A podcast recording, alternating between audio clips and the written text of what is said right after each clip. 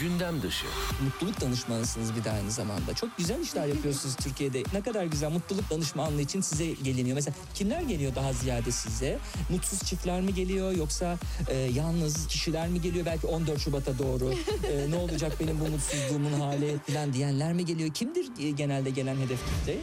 Ben kurumlara mutluluk danışmanlığı yapıyorum. E, Kurumlarda kurumlar da önce az ücret verip insanlara mutsuz edip sonra da size mi danışıyorlar nasıl mutlu edeceğiz bunları diye. Gündem dışı.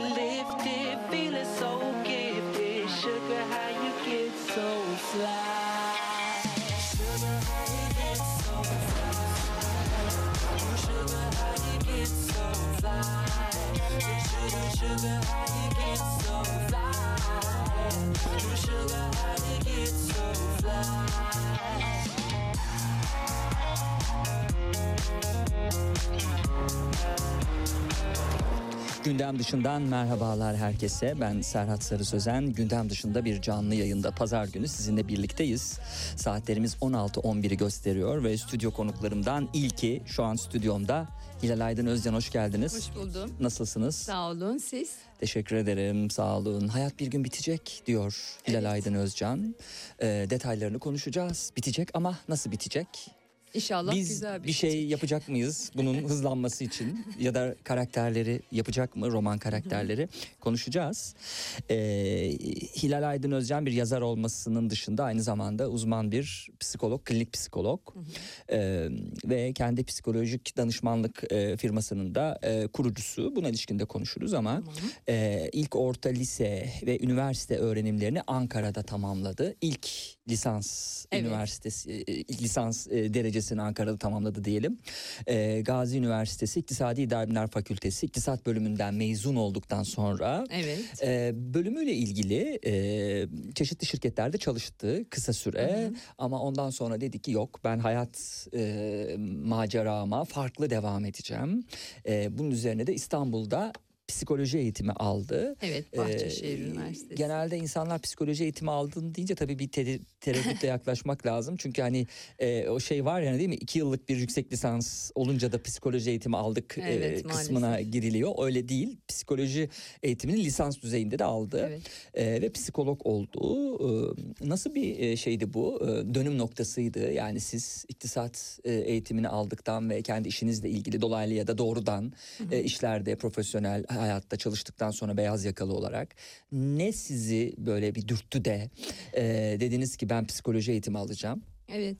Ee, aslında iktisat da psikolojiye çok uzak bir bölüm değil. Şimdi tabii ki bunu idrak ediyorum ama orada da insan ihtiyaçları üzerine kurulmuş bir e, bilim söz konusu diyebilirim. E, sonrasında bir kişisel merak da olabilir E, ya da mesleğe yatkınlık da diyebiliriz. E, çocukluktan beri fazla gözlemleyen, çok iyi dinleyen bir kişilik yapım vardı. Hmm. Ee, ve zaten ailede de e, şu çok söylenirdi. Hani e, senden aldığımız faydayı e, kimseden almıyoruz. Çok Hmm. yakınlarım. Şuraya Hmm. gittik, buraya gittik. E, çok iyi geliyorsun. Hmm. E, Tam sonra- olarak ne yapıyordunuz? Dinliyor musunuz yoksa Çok- aktif çok- olarak yönlendiriyor muydunuz? Yani, Eğitimden e, önce ve eğitimden sonra ne- nasıl değişti sizin yönteminizde? Ee, şöyle ben insan zaten çok seven bir yapım var. Ee, insan kırmaktan Seven çok mi tahammül eden mi? seven. Seven. Gerçekten seven. Peki. Ee, ve de insan kırmaktan çok hoşlanmam. Hmm. Ee, ve o zamandan beri hep bir şeylerin farkına varsınlar. Ee, hani benim gördüğümü de görebilsinler diye tatlılıkla diyeceğim. Tabii ki yöntem Hmm. bilmeden. Hmm. Ee, anlatır, uyarır. Bir de buradan bak.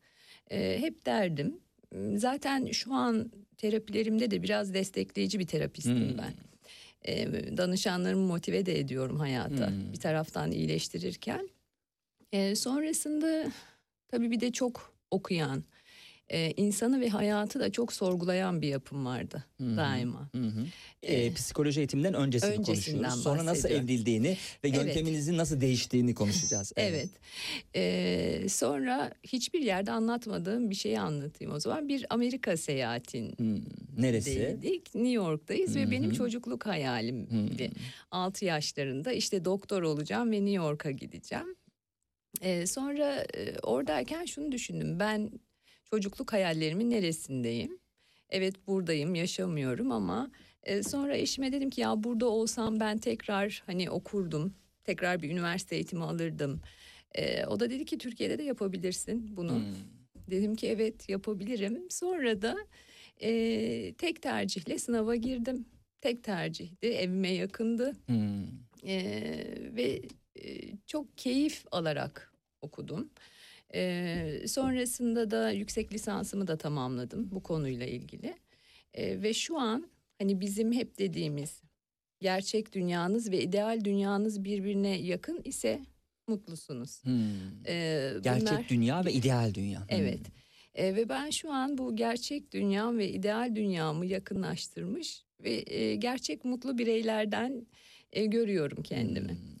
E, o süreç hem okurken çok keyifliydi benim için hem de gerçekten hmm, yaşamdaki varlık amacımı bulduğumu Hmm. hissettim. Yani şifa vermek belki bir tıp doktoru olamadım ama içteki ihtiyaç Hmm. ya da dürtü aynı e, merkezde aynı kaynaklı. şifa 2018'de vermek. mezun olana kadar ki o 4 yıllık sürede siz çalışmaya devam ettiniz mi? Yani tam anlamıyla bir öğrenci mi Tam oldunuz anlamıyla yoksa? öğrenci oldum. Hmm. Şahane de bir öğrenci Harika. oldum. Hiç e, yani bütün hatta o dönem diyorum sınıf arkadaşlarımın e, aileleri e, eminim böyle şey anıyordur, güzel anıyordur beni. Çünkü çocuklara şey diyordum ben.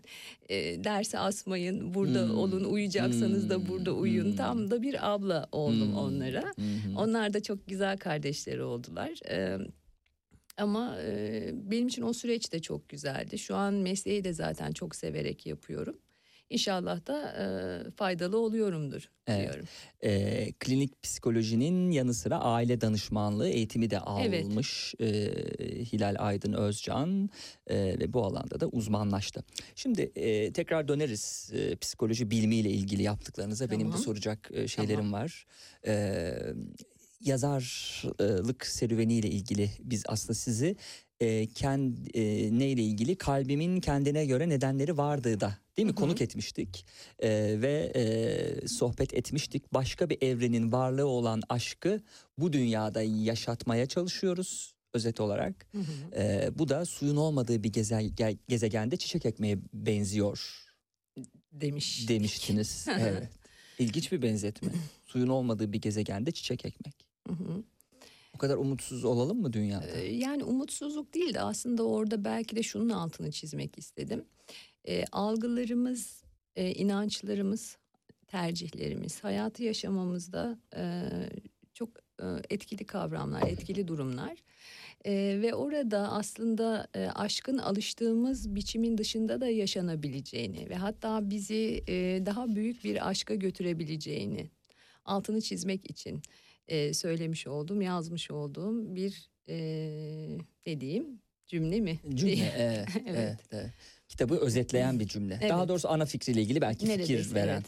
Sonra e, iki sene sonra e, sizin diğer yazılarınızdan bir derleme yaşam aynasını kendine çevir. Evet. e, kitabı geldi. Kendimize söylemeyi ihmal ettiğimiz cümleleri kurmaya yardımcı olacak bir yol arkadaşı adeta olarak e, editörlerin tanımladığı bir e, kitaptı bu da. Hı hı.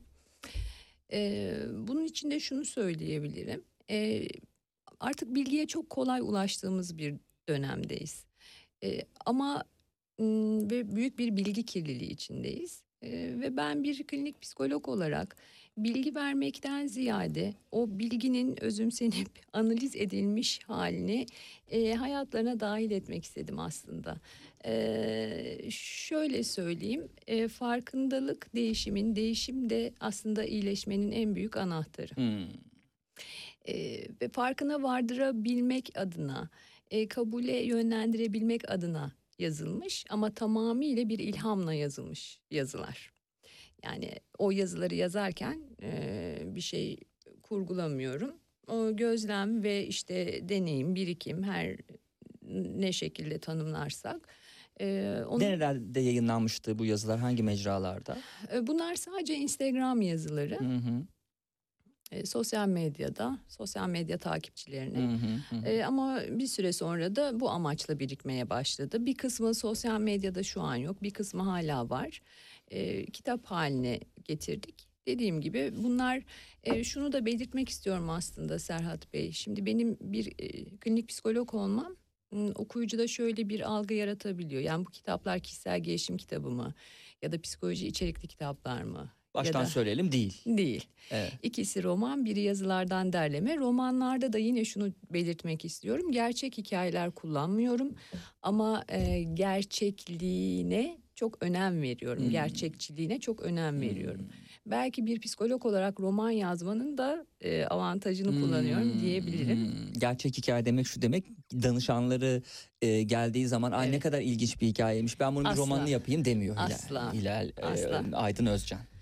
E, ve de e, karar Yapanlar var mı bunu? Var. Yani zaten E sonra piyasada da hasta var. alabilenler var mı bunu yaptıktan sonra mi? Bu İşte. tedirgin eder yani. Yani şimdi bir, bir takım... Düşünsenize anlatıyoruz mesela gidiyoruz aradan bir, birkaç yıl geçiyor Hı hı. e, işte kitap satan yerlerde okuyoruz aa ben Evet. diyor. Yani şunu kişi. anlatmak istiyorum. Hı hı. Çok e, hani psikolog olmamın avantajını kullanıyorum derken çok e, gerçekçi hikayeler yazabiliyorum. Çok e, gerçekçi karakter analizleri yapabiliyorum, kurgulayabiliyorum.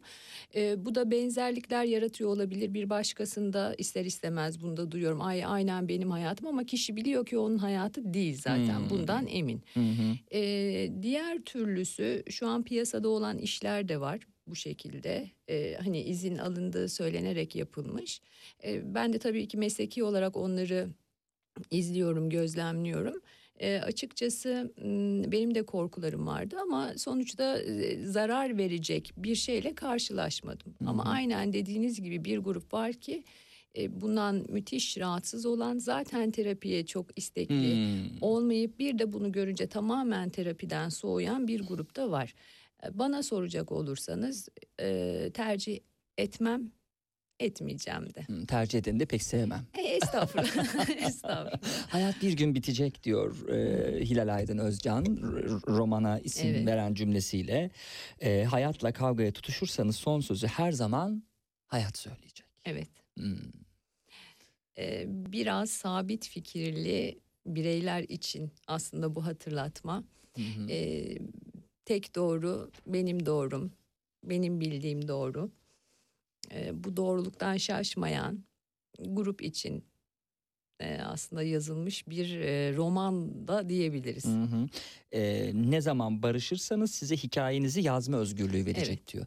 Yani aslında okuduğunuz zaman kitabı daha iyi e, anlayacaksınız. E, Narin ve Naz iki karakter, önemli Evet. karakter e, ve bu ana karakterler etrafında e, başlarından geçen e, can sıkıcı hadiseler de var. Bir kısmı. Bunlardan bir kısmı doğru. Hı hı. E, mesela Narin'in özellikle yaşadığı ve e, son ana kadar da hala böyle mücadele ettiği değil mi bir Evet. e, şey var e, bir mutsuz bir an var adım adım gelmek istiyorum oraya. E, dolayısıyla hani bu mücadele olmasaydı acaba nasıl bir narin olacaktı değil mi Evet. bakıldığında Evet Yani. biraz da zaten onu göstermek istedim. Serhat Bey. Yani teyze yeğen iki karakter benzer bir olay yaşıyorlar ama genler benzeşse de yaşanılan olay benzeşse de e, burada hem karakter kişilik farklılığının e, tercihlerde nasıl bir rol oynadığını görüyoruz. E, hem de işte doğru kararların bizi ve hayatımızı nasıl şekillendireceğini görebiliyoruz. Hmm. Ee, ş- bu son sözle ilgili de şunu söylemek istiyorum. Kabul bizim çok önemsediğimiz bir durum. Ama bu kabulü teslimiyetten e, ayırmak istiyorum. Yani e, başıma bu geldi ve ne yapabilirim ki? Yani buna teslim Hı hı. olayım. E, başına gelen şeyi çok iyi tanımlar ve evet başıma bu geldi ve evet başıma kötü bir şey geldi. Bunu değiştirmek için ne yapabilirim? Değiştirebileceğim nedir? Değiştiremeyeceğim nedir? Bunları ayırt etmek aslında hı. benim kabul diye altını çizdiğim durum.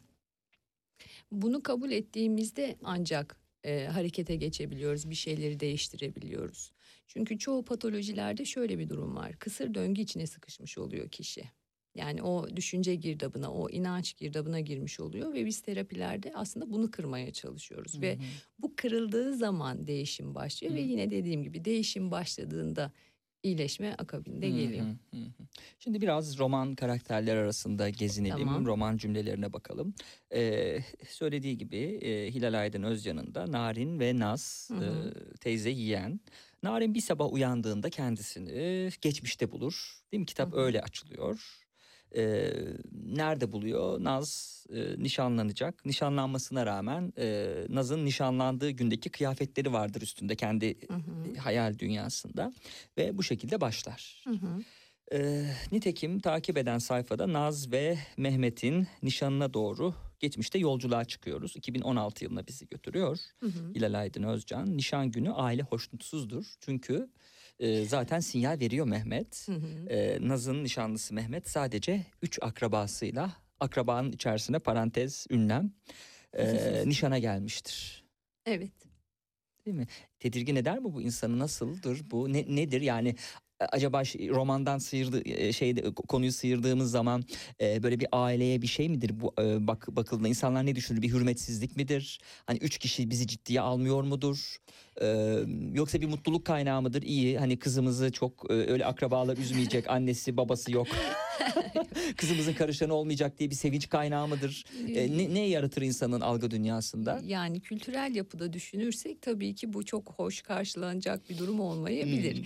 E, karakterimiz Mehmet de bunu bildiği için zaten kendince bir takım açıklamalarda bulunuyor. Neden üç Hmm. kişi geldiğine dair akıllı da bir karakter zaten her şeydeki gibi. E, ama e, hiçbir olay bir anda ortaya çıkmıyor. Bunu söyleyebilirim Serhat Bey. Hmm. O muhakkak bir belirti veriyor. O ateş e, yanmadan önce o duman tütmeye başlıyor. Onu görüyoruz. E, belki e, Naz'ı çok seven aile bireyleri, Naz'ın bu heyecanına saygı duyan aile bireyleri diyeyim. E, ya da bu kadar bu denli e, kötülüğü düşünemeyen, kurgulayamayan doğal olarak çünkü biz insanlar olarak e, daha iyi beklentiler içinde hayat yaşarız. E, bu- bunu da düşünemeyiz ama başımıza da bu tarz şeyler gelebilir maalesef. Evet. Biraz kaza gibi. Şimdi yazarının e, dilinden, e, kaleminden hem Narin'i biraz tanıyalım, sonra da Naz'ı biraz tanıyalım. Zor bir kadındı Narin, kuralları vardı. Çevresindeki herkesin yerine her şeye o, o karar verir ve insanı evinde bile misafir gibi hissettirirdi. Yakın çevresi ondan çekinir ama tuhaf bir biçimde onu sevmemek için bir neden de bulamazdı. Bu yüzden de onu sevmek zorunda hissederlerdi.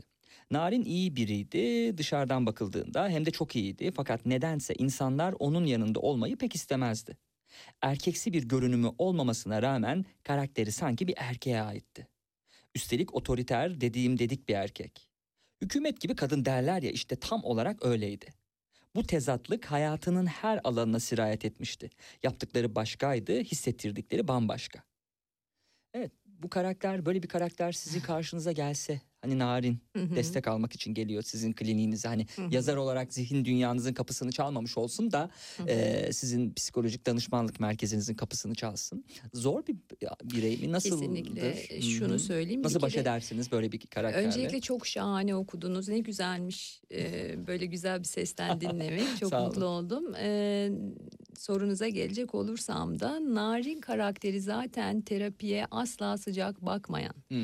Terapi odasına asla getiremeyeceğiniz Hmm, e, karakter. karakterlerden. Ancak başka bir problemi olur. Ne bileyim e, uykusuzluk çeker, e, herhangi bir sıkıntı vardır, e, hekime gitmiştir, doktor demiştir ki psikolojik stres kökenli. Ve eleştirel bakacak asla güvenmeyecek size. Kesinlikle, Yani kesinlikle psikoloğuna. Güvenmeyecek ve de bu grup e, bu direnişine çok da mantıklı sebepler sunar. Hmm. E, sizi bile böyle e, şey bırakır, e, güçsüz bırakır eğer çok donanımlı değilseniz. Hmm. E, ama geldikleri zamanda ki e, hani bu mizaçta da danışanlar gördüğümüz oluyor elbette. En zorlandığım grup diyebilirim. Hmm. E, beni çok sevdikleri için devam ediyorlar. Aramızda güzel bir bağ kuruluyor ama güzel. o fikri değiştirebilmek, e, farklı bir bakış açısını e, ortaya koyabilmek çok zor. Çok katılar. O nedenle de aslında çok kırılganlar. Çok e, dikkat ederek yaklaşmak gerekiyor.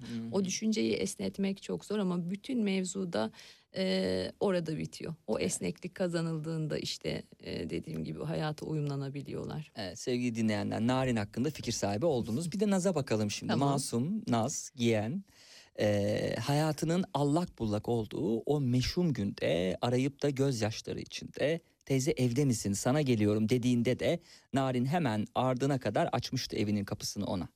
Naz'ı Ankara'da sandığı için şaşırmış hem de ağlamakta oluşundan endişelenmişti. Elbette zayıflık bellediği bu endişeyi yeğenine gösterecek değildi. Yine de ayıp olmasın diye sorarmış gibi iyi misin sen demeyi de ihmal etmedi. Ee, tabii nişan dedik ya demek ki nişan başına bir iş açacak sevgili dinleyenler. Onu artık okursunuz. Ee, öyle bir şey ki öyle bir iş ki e, psikiyatrik destek almak durumunda da kalacak. Burada karşımıza bizim e, Hilal Aydın Özcan yazar kimliğinden sıyrılıyor ve e, uzman kimliğiyle karşımıza Evet. çıkıyor. E, Profesör Ertuğrul Bey olarak aslında bize e, değil mi e, konuşacak e, Hilal Aydın Özcan e, yazar e, kimliği dışında e, bir psikiyatr olarak ve e, acaba ne e, şeyler getirecek bu aşk acısı çeken ve bir de tabii aldatılmış Evet, olma evet. hali ve nasıl böyle bir tongaya düştüm hali yaşayan bir kişiyle acaba bu doktor nasıl e, baş edecek? E, bir tek Ertuğrul Bey'e anlattı yaşananları o dönem. Hem de en ince ayrıntısına kadar. Bir daha da kimseye bu kadarını anlatmadı zaten. Başlarda insanlardan utandı, saflığından utandı. Utanması gerekenin kendisi olmadığını idrak ettikten sonra da anlatmanın, olanı biteni tekrar tekrar dillendirmenin olayın sonucunu değiştirmeyeceğine inandı. Onun yaşadığı kandırılmışlık hissini annesi, babası ve akrabaları da yaşamasını istedi. Diyerek biz de e, psikiyatrına anlattığı kadarıyla ve o sayede diyelim öğrenebileceğiz e, Naz'ın başına neler geldiğini. Evet, Narin burada kendisi için yapmadığını Naz için yapıyor. Tabii ki orada belki doktorun da yönlendirmesi etkili oluyor. Psikiyatrist de yönlendirmesinde ama Naz buna hiç değilse direnmiyor. Belki direnecek halde de değil, belki e, belki değil. Kurguladığım yapıda kişilik yapısı e, çözüm arayışına daha müsait.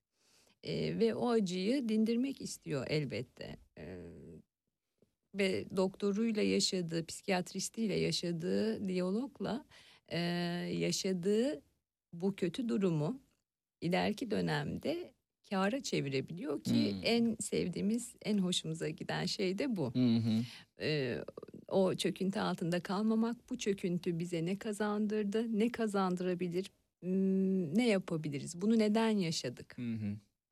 Bunun içinde güzel bir örnek aslında Naz'ın hikayesi. Hmm. Kitabın başlarında olduğu için hani spoiler sayılmayacak o yüzden konuşabiliyoruz. Hı hı. Sonlardaki hani Narin'le ilgili detaylara girmeyeceğim. Hı hı. Ee, burada e, aslında hani dinleyicilerin de belki anlayabileceği şekilde nişanlandığı kişinin e, evli olduğunu hem de Hı hı. nişanlandığı günden değil mi bir hafta önce bir çocuk Evet. çocuğu olduğunu e, öğrenmiştir ve yıkan şey budur. Evet. Bu durumda bir uzman Hı hı. Ne yapar? Yani yönlendirir mi, dinler mi, rahatlamasını mı sağlar? Tam olarak burada uzmanın sağlayacağı destek. Yani tekrar yazar kimliğinizden sizi psikolog e, Tamam. koltuğuna oturtuyoruz. Seve Tam olarak seve. ne yaparsınız? Böyle bir çözüm olarak nedir burada çözüm? Hı? Bir kere önce bu acıya hürmet etmek gerekiyor. Yani o yaşadığı acıyı onunla paylaşmak gerekiyor. Öncelikle anlatmasına izin vermek gerekiyor.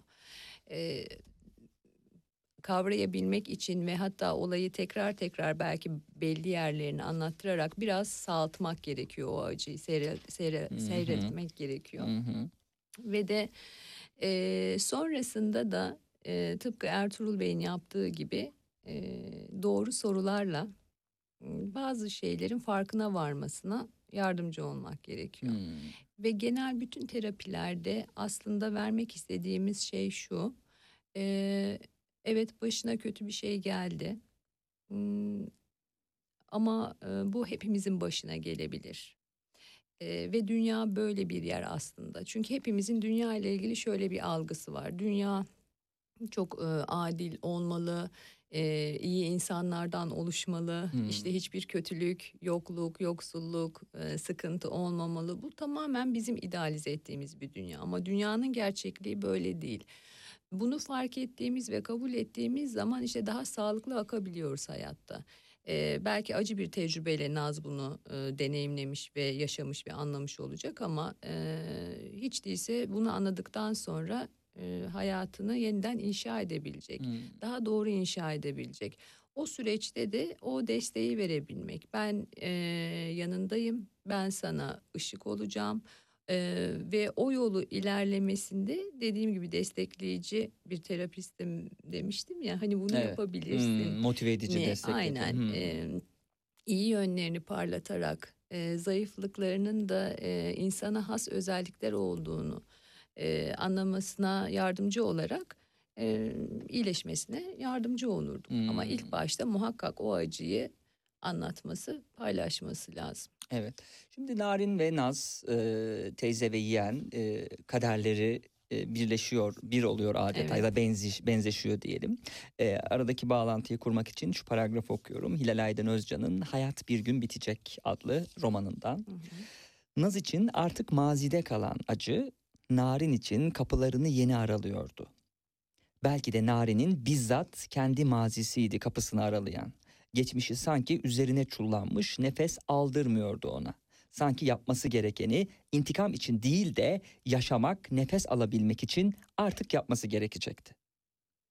Hayatını dik tutan kolonlar Naz'ın yaşadıklarını öğrendiğinde sanki yerle bir olmuştu ve yeniden inşa edebilmesi için önce tüm bu yıkıntının temizlenmesi gerekiyordu. Ya da bu enkazın altında öylece durup ölümü bekleyecekti ki bu acıyla o da çok uzun sürmezdi diye iç hesaplaşmasını yapacak. Ee, ki e, Narin'den beklemediğimiz bir şekilde neredeyse memleketten seri katil getir- getirtecek değil mi? evet, evet. Şey, e, cinayet işleyecek bir, birini Ee, getirecek. Evet ve e, katil de mesela oradaki şeyde çok severek yazdığım bir Hmm. e, kısım. Hı. E, mesela beklentilerimiz, ön yargılarımız bu insan bunu yapar ya da yapmaz Hmm. dediğimiz şeylerin nasıl e, büyük bir hayat dersi alıyor Narin Hmm. mesela orada. Hmm.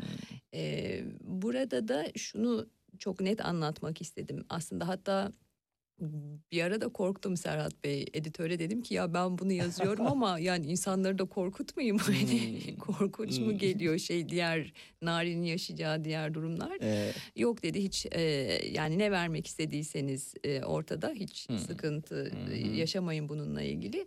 Burada özellikle altını çizmek istediğim de şuydu. Öfke duygusu en önce kişinin kendisini mahvediyor. hmm. E, evet muhakkak bu da mutluluk gibi bir duygu ve evet e, dışarı çıkması gerekiyor. Hı, ama uygun şekilde, Hmm. doğru şekilde. E, ve Hatırlatma yapılan şey neydi? Mehmet'in Naz'a yaptığını zamanında Yasin karakteri Evet. de Narin'e, Narin'e yapmış. yapmıştı. Peki e, ne yapması gerekirdi? Yani Narin'in daha mutlu birey olması ve kuzeninin başına geldiği zaman iş bu kadar deliye dönmemesi için ne olması gerekirdi? Hani bunu da sormuş olalım ama bir önceki söylediğiniz şeyde devam ettirerek buna da bağlarsanız çok sevinirim. Yani bu sefer Narin gelmiş olsun o zaman bana. Hı hı. Ee, Çok güzel. Evet harika. Narin gelmiş olsa ona şunu söylerdim. Yani bu bir takım çözüm yollarını sunardık, çalışırdık ama seçimi kendisi yapardı. Ya bu konuyla ilgili hiçbir şey paylaşmaz e, ve acısının bir süre sonra dineceğini bilerek e, kendisine yeni hedefler, yeni amaçlar, yeni Hmm. bir e, düzen kurmayı seçebilirdi. Ya e, ailesi, güvendiği, sevdiği birisiyle bu durumu paylaşabilirdi. Hı hı. Ee, Yasin'in ailesiyle bu durumu paylaşabilirdi. Çünkü orada Yasin'de e, ki tuhaflığı da Narin aslında fark etmiş durumda. Yani normal dışı gelişen bir durum var orada. Hı hı. Ee, Yasin çok sağlıklı düşünmüyor. Yasin bir şeyin etkisi altında. Bu e, benim sunabileceğim bu üç seçenek e, olurdu Narin'e. Hmm. Şu an böyle hızlı düşündüğümde Hı tabii ki belki seçenekler artardı. Tabii. Ama e, şunu seç narin, bunu yap narin demek e, bizim tabii ki e, yetkimizi aşan Hmm. durumlar. Ama seçenekleri olduğunu bilirdi. Hmm. Ve bu seçeneklerin arasında bu olmazdı. Hmm. Narin'in şu an yaşadığı hayat olmazdı. Hmm. Çünkü e, nasıl diyeyim acıya e, harcanmış bir hayat. Hmm. Narin'inki. Evet. Tabii insanın e, aklı başına belki sonradan geliyor ama iş işten geçiyor mu artık Evet. onu bilemiyorum. Nitekim ben de onu diyorum ya Narin altı üstü bir insandın. Sen kendini tanrı mı sandın da ceza dağıtmaya kalktın? Ne zaman ki güzel bakan güzel görürü iyice kavrarsan acın da o zaman diner. O pis, bu çirkin, bu kötü diyerek böyle görüp böyle yaşayıp böyle olduğuna herkesi ikna etmeye çabalayarak geçirdiğin koca bir ömrün hata olduğunu iyice anladığında. Sen fark etmedin mi daha? Bu acıyı sen kendin çektiriyorsun kendine. Anla ki dinsin acın narin diye aslında e, tam olarak e, hani Evet. psikolog e, şeyiyle değil mi? Evet. E, söyleyebilseydiniz bunu söylerdiniz ama sanıyorum psikologlar bu kadar da net cümleler kuramıyorlar değil mi? Kurmazdınız siz de ama aklınızdan tam olarak bu geçerdi. Asla bununla ilgili hemen bir şey anlatmak istiyorum Lütfen. aslında. Ee, bir hikaye anlatmak istiyorum. Bir gün kral rüyasında e, bütün dişlerin döküldüğünü görüyor Hmm. ve sarayın rüya yorumcusunu çağırıyor. E, diyor ki e, ş- kralım işte e, bütün yakınlarınız ölecek ve siz yalnız kalacaksınız. Hmm. Kral tabii ki çok sinirleniyor ve hemen e, işte idam ettiriyor rüya yorumcusunu. Diğerini çağırtırıyor. Diğer rüya yorumcusu geliyor diyor ki padişahım o kadar uzun yaşayacaksınız ki e, Rüyaların tersi ömrünüz- çıkar oradan mı gelmiş? Yok ömrünüz e, çok uzun olacak. Yani Hmm. ailenizin en uzun yaşayanı siz olacaksınız. Hmm. E, kral hediyelere boğuyor rüya yorumcusunu. Sonra e, saraydakiler diyor ki yani aynı şeyi söyledin. Yani sen hani nasıl hayattasın bak öbürü idam Hmm. edildi. Ne söylediğiniz değil nasıl, Nasıl söylediğiniz, söylediğiniz, önemlidir diyor o da. E, biz de biraz e, bunu yapıyoruz. Yani Hmm. işimiz gerçekten aslında çok zor. Çok severek yapıyorum orası ayrı ama.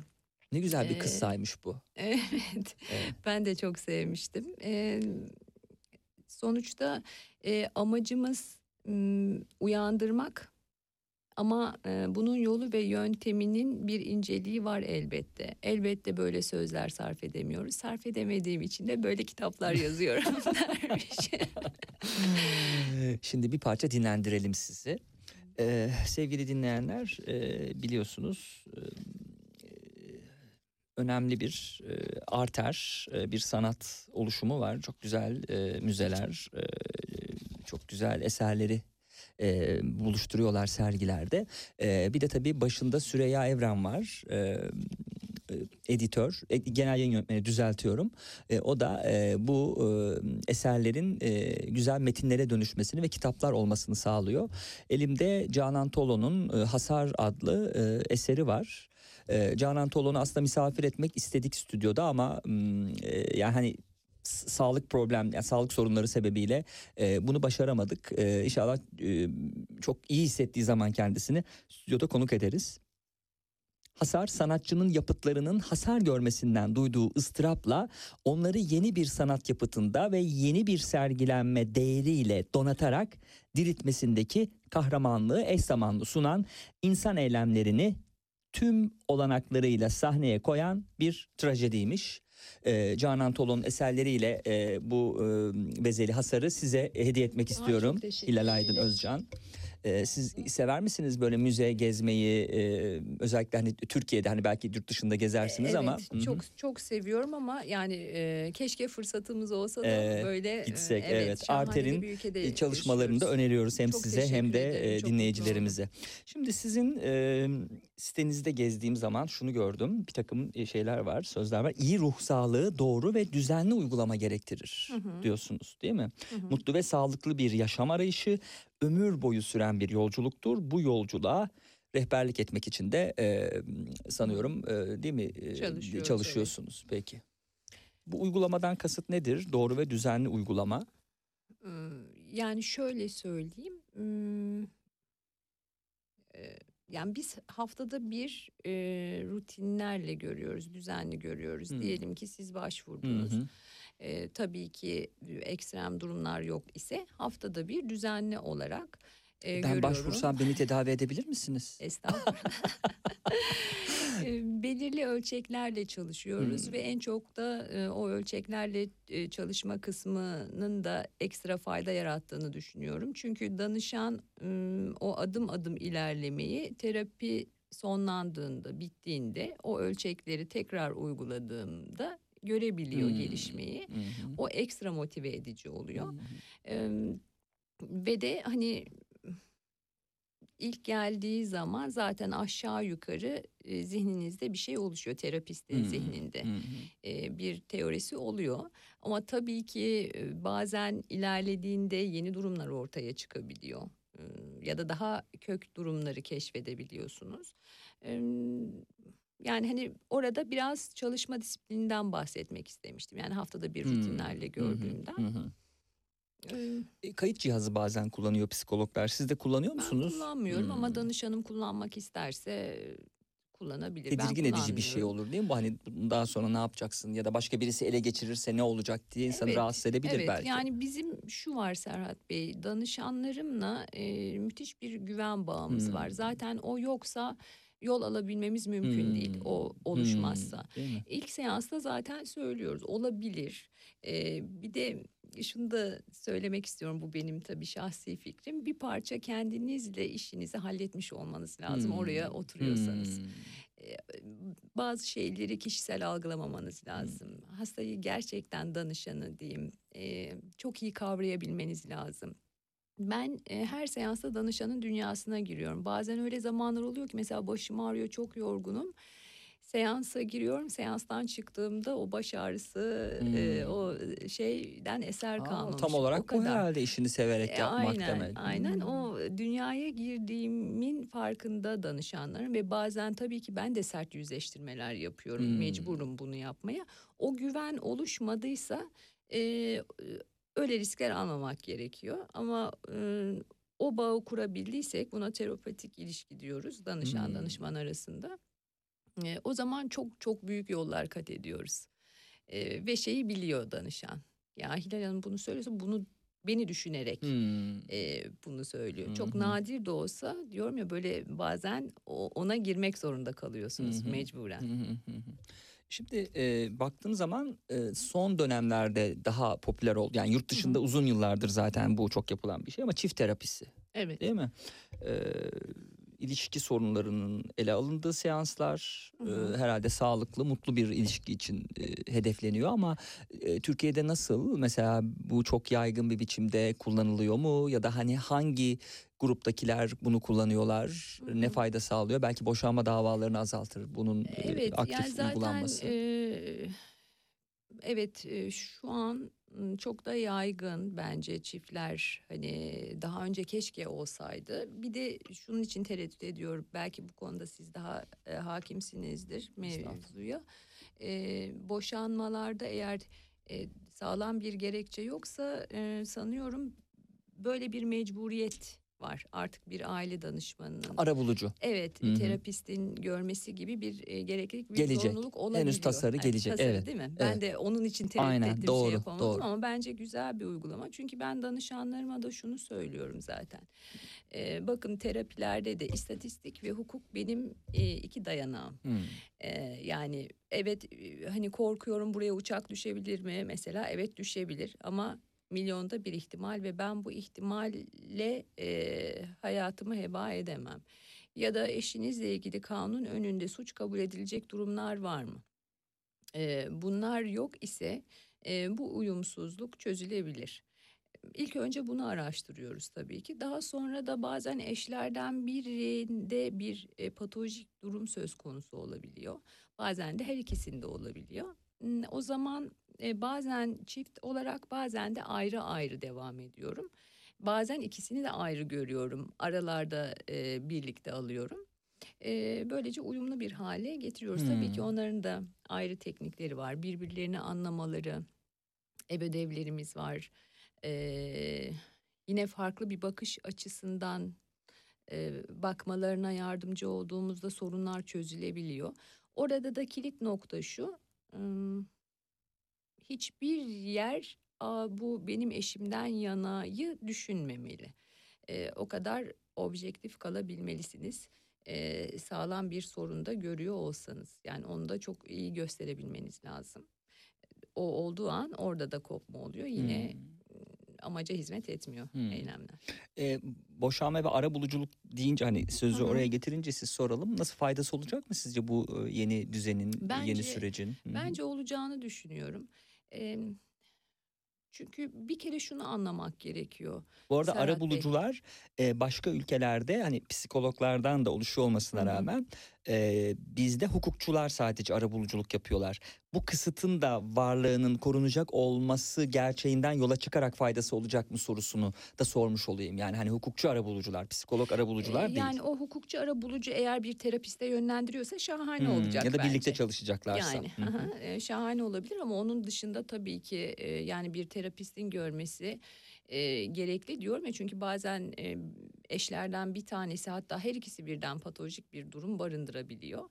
E, o zaman siz e, yapacağınız müdahale yerinde olmuyor. Daha köklü değişimlere ihtiyaç duyuyor kişilikler, karakterler. E, şunun ım, ayrımına varmak gerekiyor. Yani evlilik bir e, ilişki biçimi olabilir ama bir flört değil. Yani bir e, bu ikisini ayrıştırmak gerekiyor. Yani kan bağınızın olmadığı bir evlilik. E, yine bir hukukçu olarak size şey yapacağım. Birinci derece akraba oluyor eşler diye biliyorum. Ee, kardeş bile ikinci derece akraba olarak adlandırılıyor. E, böyle bir durumda e, buna daha farklı yaklaşmak gerekiyor. Eğer beklentiniz çok ise ve ben anlaşamazsam boşanırım seçeneğiniz hep var ise o zaman mevcutlar hiçbir zaman size yetmiyor. Ama bu benim eşim ve ben bununla sorun çözmeliyim diyorsanız o zaman daha kanaatkar olabiliyorsunuz, daha çözüm odaklı olabiliyorsunuz. Hı hı. Bu da önemli bir ayrım bence. Hı hı.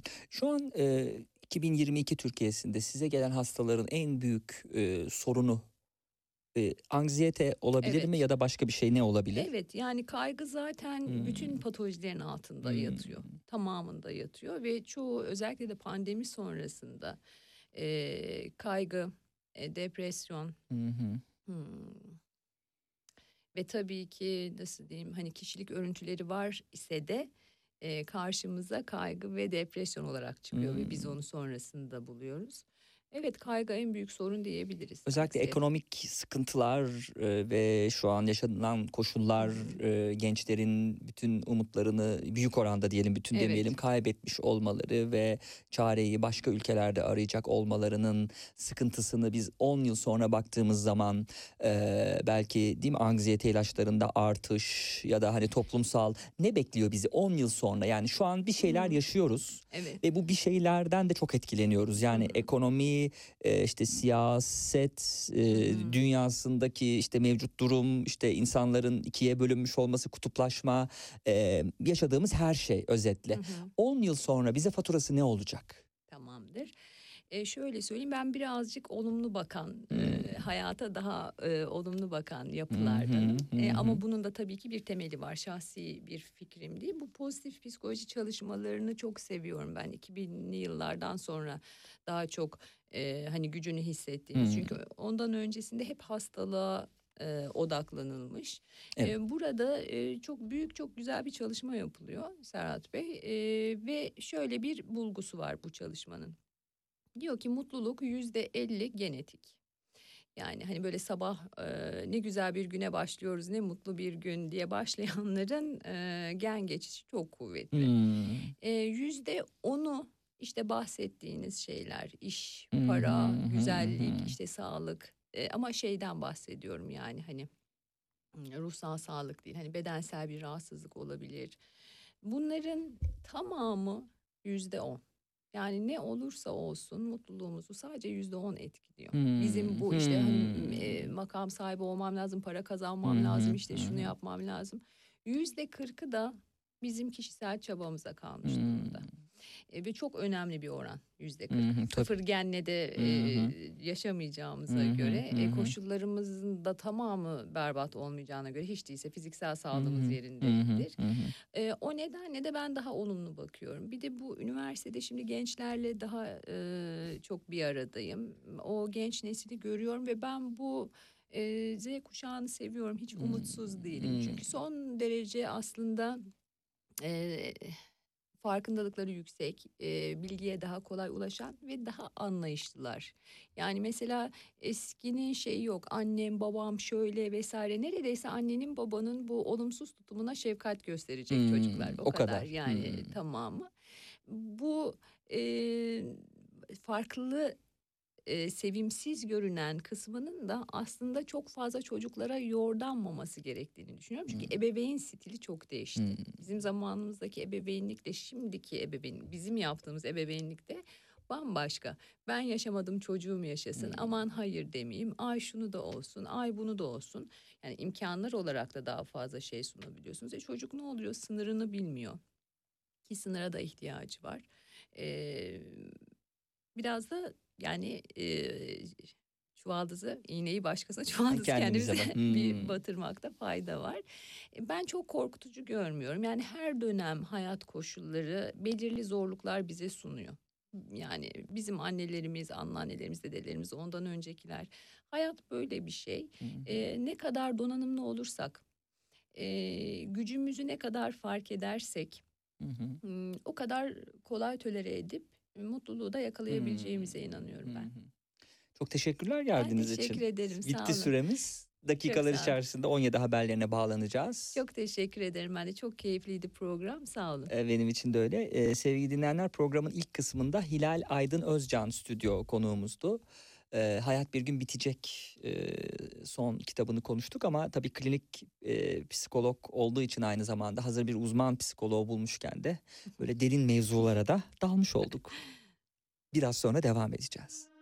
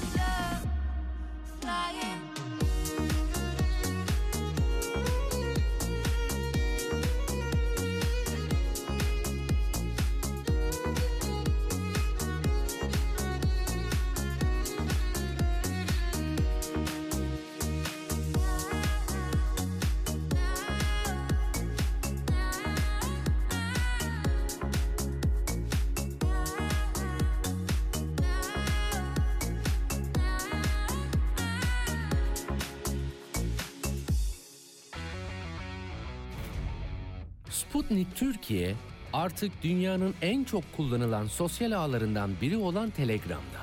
Hala kullanmıyorsanız önce Telegram uygulamasını mobil cihazınıza yükleyin, ardından Sputnik Türkiye'nin Telegram kanalına katılın, güncel gelişmelere ve objektif habere hızla ulaşın. Anlatılmayanları anlatıyoruz. Akşam postasından hepinize iyi akşamlar efendim. Tatil bitti ve program başlıyor.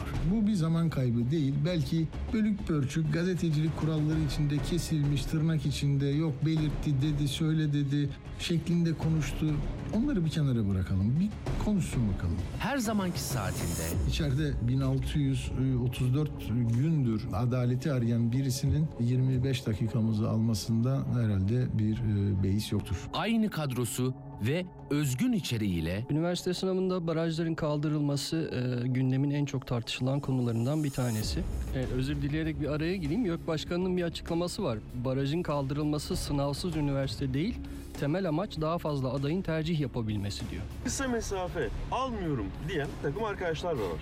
Bundan önce nasıl geçeceğiz? Atilla Güner'le Akşam Postası 23 Mayıs Pazartesi'den itibaren saat 17.30'da yayında.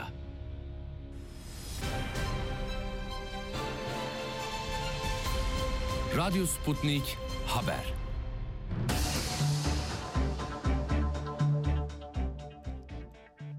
Mutlu akşamlar haberleri aktarıyorum. Ben Selim Yazıcı.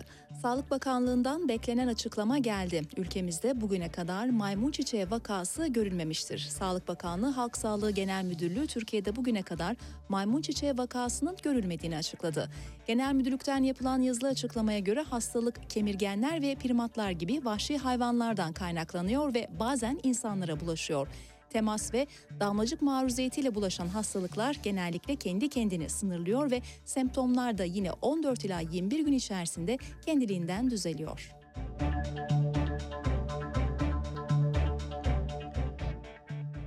Türkiye-İsrail ilişkilerinin normalleşme sürecinde yeni haftada önemli bir ziyaret gerçekleşecek. Dışişleri Bakanı Mevlüt Çavuşoğlu İsrail'e gidecek. Bu ziyaret Dışişleri Bakanı düzeyinde Türkiye'den İsrail'e 15 yıl sonra bir ilk olacak. Kritik ziyaret 25 Mayıs çarşamba günü gerçekleşecek. Çavuşoğlu İsrail'i mevkidaşıyla bir araya gelecek.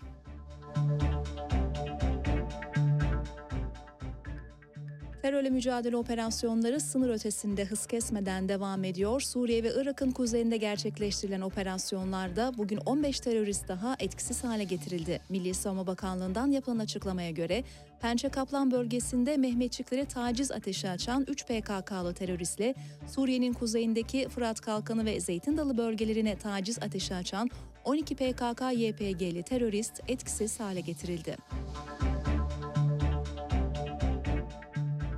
Ve şimdi düne döneceğiz. Sırada Cumhurbaşkanı Erdoğan'ın açıklaması var. Cumhurbaşkanı Recep Tayyip Erdoğan Adana'da partisinin gençlik kolları tarafından düzenlenen ve 81 ilden gelen gençlerle bir gençlik şöleni programında bir araya geldi. Erdoğan buradaki konuşmasında Osmanlı padişahlarından Sultan Abdülhamit'e sözleri nedeniyle İyi Parti lideri Meral Akşener'i hedef aldı. Sultan Abdülhamid'e laf atan, dil uzatan hanımefendiye şunu sormak lazım. 33 yıl hasta dev diye takdim edilen Osmanlı'yı bir karış toprak kaybetmeden yöneten Sultan Abdülhamid'e hakaret haddini aşmazlıktır. Meral Hanım sen kim? Sultan Abdülhamid'e saygısızlık kim? Cumhurbaşkanı Erdoğan konuşmasında altılı masaya da seslendi. İsim vermeden buradaki üç partiyi sert sözlerle eleştirdi. O altılı masada olanlardan isim vermeyeceğim. Üç tanesi var ki bunlar Sultan Abdülhamid'e bugüne kadar laf söyletmemişlerdi. Şimdi ne oldu bunlara da sus pus oldular? Ne oldu bunlara da aynı masanın etrafında oturdukları halde Sultan Abdülhamid cennet mekan ona laf atanlara haddini bildiremediler. Cumhurbaşkanı Erdoğan konuşmasında muhalefeti hedef almaya devam etti. AK Parti'nin vizyonunu anlattı. Dikkat ederseniz birileri süresi anlık, saatlik, günlük, hadi bilemediniz haftalık olan yalanlarla kendilerini avuturken Biz 10 yıl, 30 yıl, 50 yıl, 70 yıl sonrasının Türkiye'sini konuşuyoruz. Bunu da kendi kendimize yapmıyoruz. Tiyatrovari şovlarla kendi kendimizi kandırmıyoruz. Tüm hayallerimizi sizlerle, gençlerimizle birlikte kuruyoruz. CHP Genel Başkanı Kemal Kılıçdaroğlu dün partisince İstanbul'un Maltepe ilçesinde düzenlenen Milletin Sesi mitinginde vatandaşlara hitap etti. Kılıçdaroğlu konuşmasında hükümete hedef aldı. Birlikte olmak zorundayız. Birlikte mücadele etmek zorundayız. Vatan bizim vatanımız, bayrak bizim bayrağımız. Demokrasi ve adalet mücadelesini kimseyi ayırmadan, kimseyi ötekileştirmeden, kimseyi dışlamadan hep birlikte bu mücadeleyi vermeliyiz. CHP lideri konuşmasında ekonomi üzerinden de önemli mesajlar verdi. Ülkemiz ağır bir ekonomik buhranın içindedir. Bu ekonomi adaletsiz yönetimin sonucudur. Milyonlarca aile ağır yoksulluk içinde geçinemiyorlar. Türkiye değişime hazır ve her şeyden önemlisi bu değişime gençler hazır, kadınlar hazır. CHP Genel Başkanı Kemal Kılıçdaroğlu'nun gündeminde sığınmacı meselesi de vardı. Yol geçen anına dönen bu sınırları koruyamayanlar devleti yönetemezler. 8 milyon kişiyi plansız, programsız başımıza indirdiler ve ülkemiz artık bu yükü taşıyamıyor. Gitmek zorundalar. Gidecekler. Davulla, zurnayla kardeşçe göndereceğiz onları kendi ülkelerine. İstanbul'da uyuşturucuyla mücadele operasyonlarında iki günde 12 kişi gözaltına alındı. İçişleri Bakanı Süleyman Soylu'nun sosyal medya hesabından yaptığı paylaşıma göre İstanbul'da son iki günde Büyükçekmece, Esenyurt, Küçükçekmece, Fatih ve Kadıköy'de 8 adres ve 4 araca yapılan operasyonlarda 248 kilogram esrar, 170 kilogram metamfetamin, 123 kilogram kimyasal madde, 42 kilogram marihuana ve 7 kilogram eroin ele geçirildi. Operasyonlar kapsamında 12 kişi de gözaltına alındı.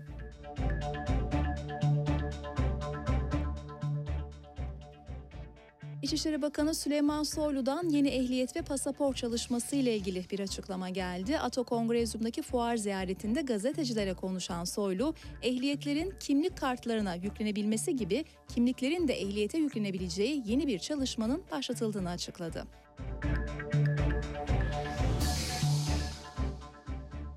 Bülten sonunda meclis gündemi var. Türkiye Büyük Millet Meclisi'nde bu hafta yoğun bir yasama faaliyeti başlayacak. Genel kurulda ekonomiye ilişkin düzenlemelerin yer aldığı teklif müzakere edilecek. Teklife göre kur korumalı mevduat sisteminde şirketlerin vergi istisnası devam edecek.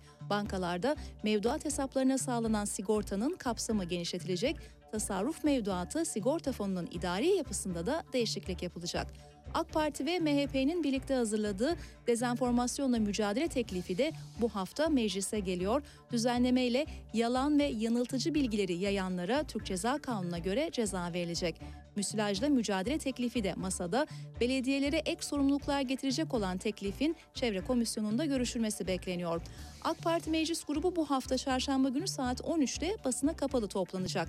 Toplantıda AK Parti Grup Başkan Vekili görevinden af talebi kabul edilen Denizli Milletvekili Cahit Özkan'ın yerine yeni Grup Başkan Vekili seçilecek. Grup toplantısında ayrıca Tarım ve Orman Bakanı Vahit Kirişçi milletvekillerine bakanlığının faaliyetlerine ilişkin sunum yapacak.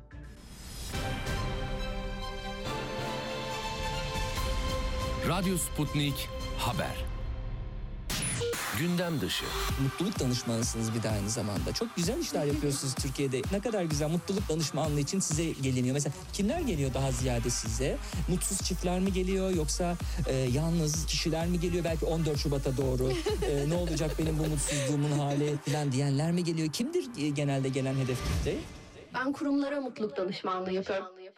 E, kurumlar da önce az ücret verip insanlara mutsuz edip sonra da size mi danışıyorlar nasıl mutlu edeceğiz bunları diye. Gündem dışı.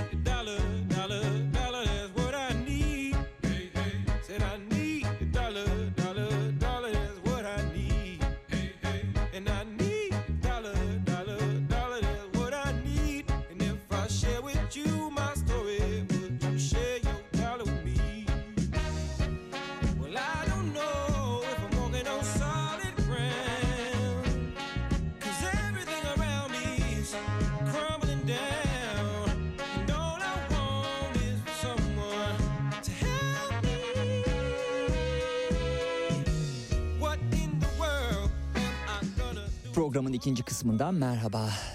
İlk stüdyo konuğumuzu uğurladıktan sonra e, programın ikinci kısmında bu defa yönümüzü edebiyat dışında başka bir mecraya e, yönlendiriyoruz ve e, Dursun Ali Emecen'e hem hoş geldiniz hem de nasılsınız diyoruz. Çok teşekkür ediyorum. İyiyim ve hoş bulduk. Anahtar kelime nasılsın sevgili dinleyenler? Çünkü kitabın ismi de gerçekten nasılsın? Kesinlikle. Bugün ve bir saat boyunca bu nasılsın üzerine değil mi sohbet edeceğiz. Evet. Ama en çok da bir masal anlatıcısı e, kimliğiyle e, bölüm sonlarındaki masalları da değil mi dinlesek böyle bir iki tanesini en azından şahane olur. Böyle çok spontan dedim ama daha önce şey yapmamıştım e, işin açığı rica etmemiştim ama mümkünse. Yo tabii seve seve. Çok teşekkürler. E, Dursun Ali Emecen Giresun'da e, bir köyde dünyaya geldi. E, orada büyüdü. Sonra e, biraz da haritanın batı tarafına doğru gitti ama kuzeyde kaldı. Samsun'da ilk öğretimini orta ve lise öğrenimlerini Samsun'da bitirdi. Kalabalık bir aile.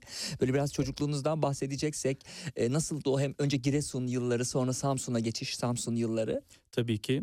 Ee, 1987 yılında Giresun'da doğdum ben. Bir kalabalık ailede büyüdüm. Kardeş sayısı fazlaydı ve aslında hani böyle geçmişi dönüp böyle düşündüğümde Kaç kardeş? bu beş kardeş. Ee, ama amcayla da beraber yaşıyorduk ve işte Mahir diye bir kardeşimiz daha vardı amcaoğlu. Kalabalık bir aile ve iki aile iç içe ama güzeldi, mutluyduk ve o ım, kalabalıkta aslında o kalabalığı çok fazla bilmeden yani normal doğal bir hayatın Hmm. Ha, içindeymiş gibi. gibi zaten Tabii kesinlikle. dışarısı, evet. Ee, ve işte köy ortamında organik bir hayatın Hmm. içinde mutlu bir çocukluk geçirdik. Ee, bu benim için gayet keyifliydi. O dönemde böyle ım, o güle ağlıya dediğim yani normalde Hmm. işte insanlar ifade ederken ağlıya güle diyebilirler ama benim gülme oranımın daha yüksek olduğunu düşündüğüm için Hmm. güle ağlıya dediğim bir tarafta. Ee, ilkokulu 3'e kadar köyde okudum. Daha sonra Samsun. Samsun lise son şey, lise bitti ve İstanbul'a geldik üniversite için. Devam ediyoruz. Harika. Ee, üniversiteyi İstanbul'da okumak için e, Samsun'dan da taşınıp daha büyük bir şehre e, yerleşti ve İstanbul Üniversitesi Edebiyat Fakültesi Tiyatro Eleştirmenliği ve Dramaturji bölümünden mezun oldu. Ee, üniversite hayatı nasıldı böyle çünkü e, siz daha böyle aile odaklı bir yerden artık yeni bir çevre öğrenciler ve belki yalnız değil mi yurtta Evet. olacağınız Evet, için hani evet. ailenin olmadığı bir e, ortamda buldunuz kendinizi nasıldı onu göğüsleyiş? Yani o da aslında çok keyifli çünkü üniversite dediğiniz şey aslında o m, daha çok özgür e, irade ortaya koyduğunuz ve bir hayatın içinde sorumluluk alanında daha fazla öne çıktığınız yer ve davranışlarınız, hayatı algılayış biçiminiz çok net bir şekilde aslında bir yol, bir maraton koşuyorsunuz Hı ve e, İstanbul'da bu anlamda çok keyifli. Yani üniversite için de çok keyifli ve birçok imkanın aslında kapısında aralıyor. E, benim yine çok keyif aldığım bir dört yılda üniversite hayatı ki ben işte sadece okula gidip dersten sonra yurda dönüp hayatı yaşamadım. Birçok kültürel programın içinde, sempozyumda, Hmm. seminer takip programlarının içinde olmak e, ayrı bir imkandı. Bunu da değerlendirmeye çalıştım. Hı hı. Şu anda sanki aynen devam ediyor. Evet. Birçok şapka bir arada e, drama lideri, e, masal anlatıcısı, e, eğitim platformlarında oyun masal anlatıcılık üzerine eğitimler veriliyor. E, eğitimlere de bir bakacağız ama Tabii, tabii. şimdi çok bu kadar şapkayı bir arada barındırmak nasıl? Yani çok alakasız şapkalar değil bunlar ama e, yine de farklı şapkalar Evet. tabii. Ee, yani aslında bunu şöyle ifade ediyorum. Yaşamış olduğunuz her bir gün aslında bir sonraki günün hazırlayıcısı ve siz bazen hiç istemediğiniz, belki içinde olmak istemediğiniz bir yer sizi başka bir şeye hazırlıyor. Hmm. Masal benim için mesela öyleydi. Hmm. Masal e, bir eğitim kurumunda görev yaparken Ee, orada bir masal atölyesi açılacaktı ve işte drama atölyesi liderinin bu işi yapabilme ihtimali daha fazlaydı diğer atölye liderlerine göre. Ses hakimiyetinden dolayı mı? Evet hem ses hakimiyeti hem de aslında branşın kurtulabilir alanı dediğimiz işte o Hmm. kendisini sahnede var etme dediğimiz belki rolü aktarma dediğimiz daha belki tiyatral bir algı vardı. E, bunu kurmayla alakalı aslında bir e, genel kabulün e, yansımasıydı. Benim için aslında başlangıçta çok zordu ama şu anda mesela o yöneticileri gerçekten güzel anıyorum.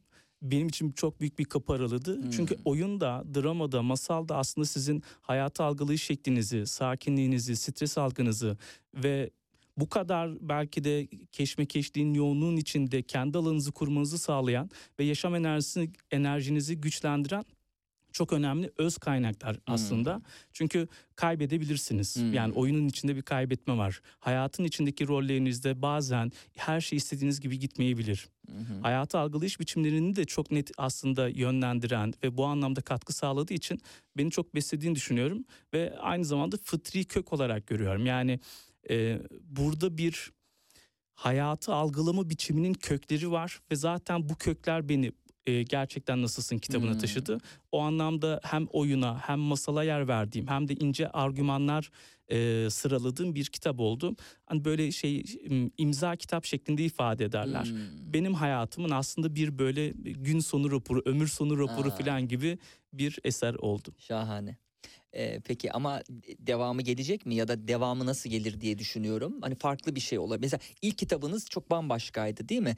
Ee, bir insanın da sıradan bir insanın da bir kahraman olabileceği düşüncesinden yola çıkarak e, Normal Ali ve Boş İşler Çetesi'ni O bir e, çocuk yazdınız. kitabı. Çocuk kitabıydı. Şimdi bu bambaşka bir Tabii, şey. tabii.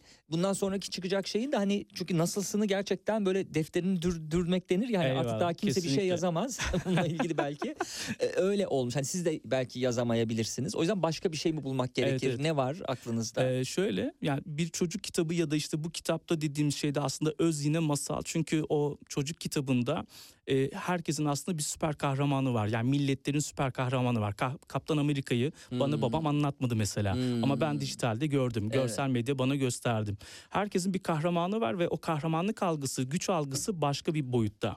Mesela daha çok em, imkan, teknik imkanlarla alakalı bir kahramanlık algısı varken bizim mesela masalda kahramanımız Keloğlan olabiliyor ve o sadece aklını, iyi insanlığını kullandığı için bir kahramana dönüşebiliyor. Ben de o referansla aslında Normal Ali kitabını yazdım.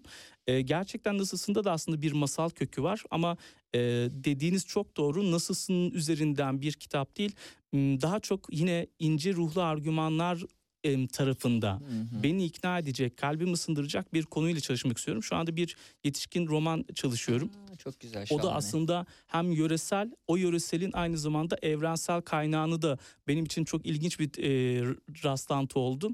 Çünkü bazen biz kendi yöremizi bulmuş olduğumuz bir şeyin evrensel boyutun olmayacağını çok böyle dar düşünebiliyoruz. Ama gerçekten bu işin aslında bir evrensel mantığı da varmış, karşılığı da varmış. Şu anda o roman üzerinden. Hangi yöre? Karadeniz. Karadeniz. Ha. Yani hikaye aslında sizi bir sonraki hikayeye taşıyabiliyor ve bu hikaye sizin yörenizin hikayesi aslında dünyanın hikayesiyle de birleşebiliyor. Burası çok değerli zaten. Çünkü sizin yürüdüğünüz yol tek bir yol değil. O yoldan başkaları da yürüdü. Hı hı. Ve başkaları da yürüyecek aynı zamanda.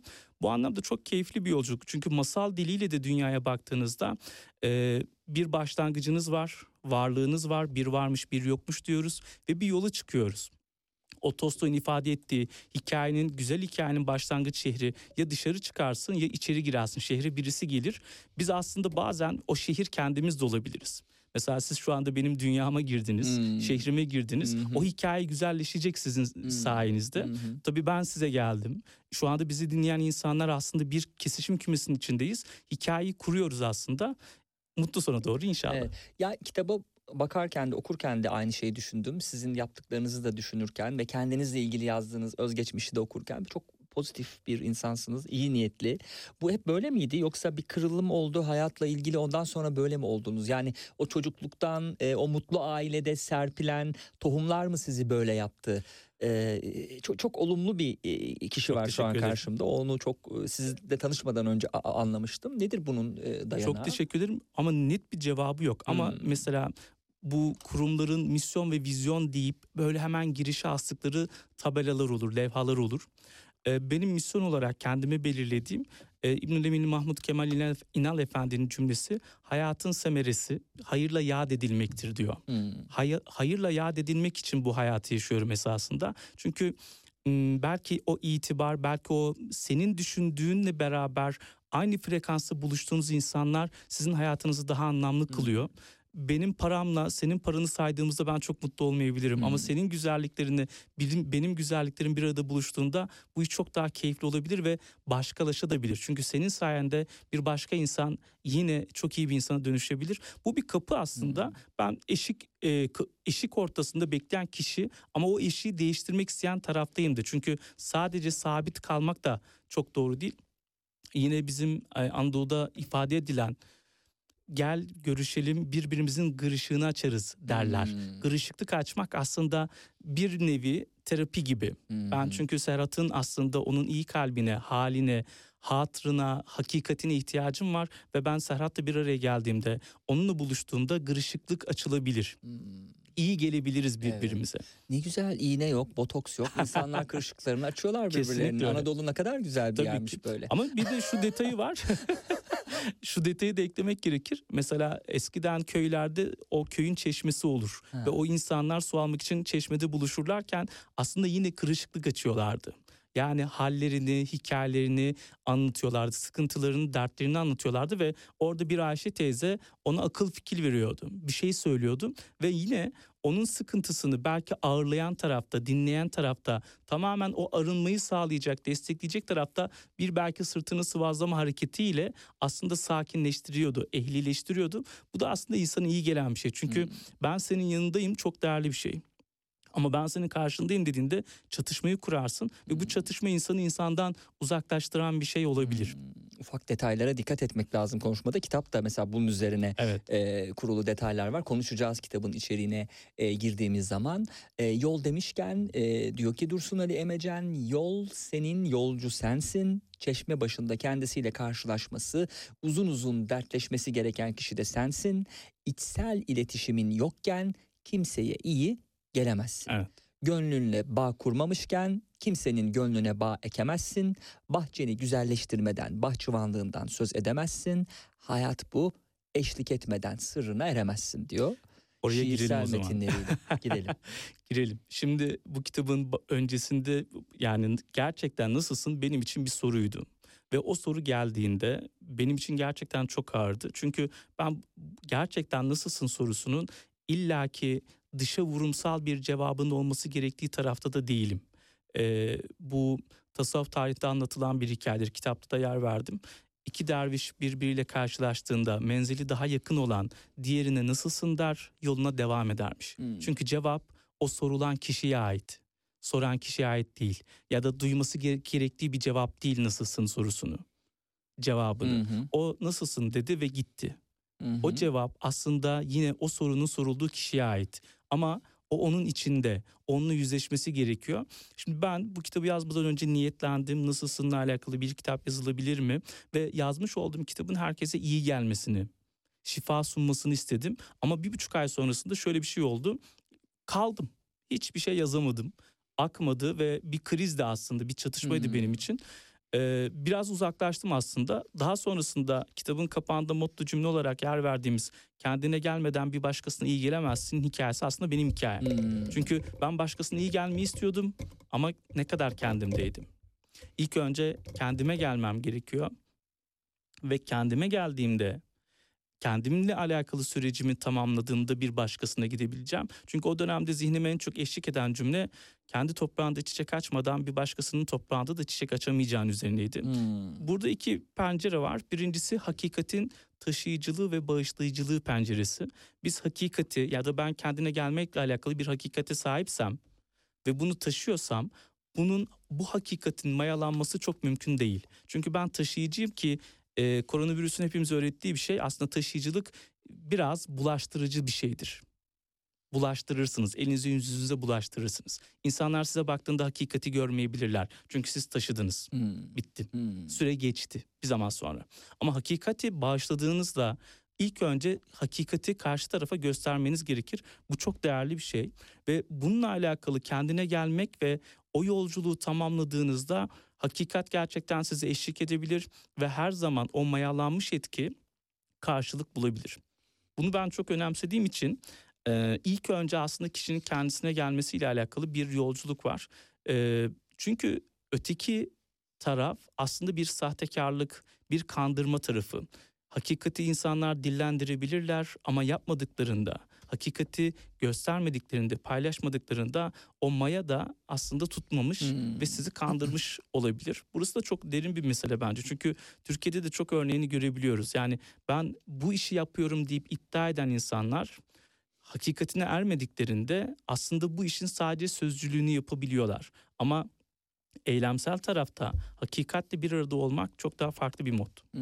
Çünkü o zaman belki hiç konuşmadan da diyebiliriz ki sizde bir şey var. Ve gerçekten evet o hakikat diyebiliriz. Şimdi sevgili dinleyenler Dursun Ali Emece'nin destek yayınlarından çıkan Gerçekten Nasılsın'ı üstüne konuşuyoruz. Aralardan e, cümleler, e, kelimeler, e, ifadeler okuyacağız ama e, bölümleri de bir an evvel bitirmeye çalışıyorum. Çünkü bölüm sonlarında Evet. hediyeler var. Evet. E, gerçekten iyi bir okuyucu olursanız şirinleri görebilir misiniz bilmem ama e, masala ulaşabilirsiniz. E, bugün yayında e, sizi o masallardan, üç masaldan, üç masal mı var? Dört Üç mü? masal var. Üç, Üç masaldan birine ulaştırabiliriz. Her bir bölümün sonunda Evet, da evet. yine e, bölüm ödülleri olarak masallar Kesinlikle. var. Evet. Burada şu var, bu detayı eklemek isterim. Lütfen. Şimdi üç bölüm var, masalda üç önemlidir. Ve üç Hmm. bölümün Aa, sonunda... üç elma düşer Tabii, mesela. Gökten üç elma Hmm. düşer meselesi vardır. Ya da işte em, bir karakterin masaldaki kahramanın yolculuğunda üç durak olur genelde. İki durak değildir, dört durak değildir. Genelde ya da işte padişahın üç kızı ya da üç oğlu olur. Hmm. Üç o anlamda önemli bir semboldür. Benim için de bölümde üç bölümün olması o anlamda önemliydi. Bölüm Türk masallar açısından mı bu? Yabancı masallar Yabancı içinde masallarda böyle midir? yani Batı Hmm. masallarında da genelde bunun örneğini görebiliriz. Yani üç durak olur genelde ve de üç engel olur şeklinde ilerleyebilir. Bu bu üçün sayıların bir sembol dili vardır. Bir varmış bir yokmuş bir semboldür esasında. Tekerleme bir semboldür. Bu masallarda çok aktif. Bölüm sonlarında masallar meselesi aslında kitabın matematiği ya da işte şuradan girersem herhalde daha sağlıklı olacak. Hayatın bir matematiği var ve hayatın matematiğinde çok net bir karşılık var. Mesela bir kurgu var. Her şeyde bir kurgu var. Şu şu an içinde bulunduğumuz binanın bir kurgusu var. Ve o kurguyu tesis ettiğinizde, algıladığınızda, bildiğinizde iş çok daha farklı bir boyuta gelebiliyor. Ve mesela işte mekanla alakalı konuşacaksak yine bir pencere açmak için söylüyorum. Ee, mekanın o işte eski binanın kentsel dönüşümle alakalı yolculuğunu biz konuşuyoruz. Ama bir de kendisel dönüşüm dediğimiz insanın kendisiyle alakalı yolculuğunu tamam etmek için, o yolda olduğunu ayan etmek için o yolu yürümesi ve ben yoldayım demesi gerekiyor. Bu çok değerli. hmm. İşte o kentsel dönüşüm ve kendisel dönüşüm ki burada sadece şey yani kelime oyunu üzerinden bunu söylemiyorum. Çünkü bu işin bir hakikati var. Biz nasıl binayı yenilemekle alakalı, binayı sağlamlaştırmakla alakalı bir niyetimiz varsa aslında kendimizle de alakalı yolculuğumuzda kendimizi iyileştirmekle alakalı o yolculuğa talip olmamız gerekiyor. Bu çok değerli bir şey. Masallarda mesela nasılsınla alakalı bir yüzleşme sunup seçmiş olduğum o armut tohum masalında o yüzleşmenin birebir de örneğini temsillendiriyor. ikinci miydi? İlk- ilkti, masal. evet. Çünkü Hı hı. nasılsın sorusu aslında bizim karşımızdaki kişiye halini, hatrını, hakikatini sorduğumuzda normalde amaç bu. Ama sanki son zamanlarda bu soru daha çok alışılmış bir selamlaşma ifadesi gibi. Ben Serhat'ı görüyorum ve diyorum ki nasılsın? Ama cevap önemli değil. Çünkü ben üzerimde yapmam gereken bir sorumluluk alanı yerine getirdim. İkili ilişkilerde o iletişimin ilk basamağında ben onu sordum nasılsın dedim. Cevap önemli değil ki zaten Serhat da genelde iyiyim diyor. Ama o iyiyim onun hakikati mi? Nasılsın sorusu benim gerçekten hakikatini merak edip de sorduğum bir soru mu? Ve iyiyim de de aslında bir geçiştirme tarafı var. Yani ben iyiyim diyorum ve kurtuluyorum.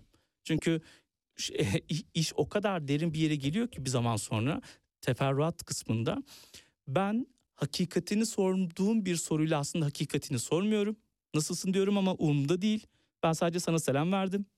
O da iyiyim deyip de aslında hakikatini söylemiyor. Ben de zaten sana nasıl olduğumu söyleyecek kadar orada değilim. Ben o tarafta olmayacağım. Hakikatimi seninle paylaşmayacağım. İyiyim deyip senden kurtulacağım.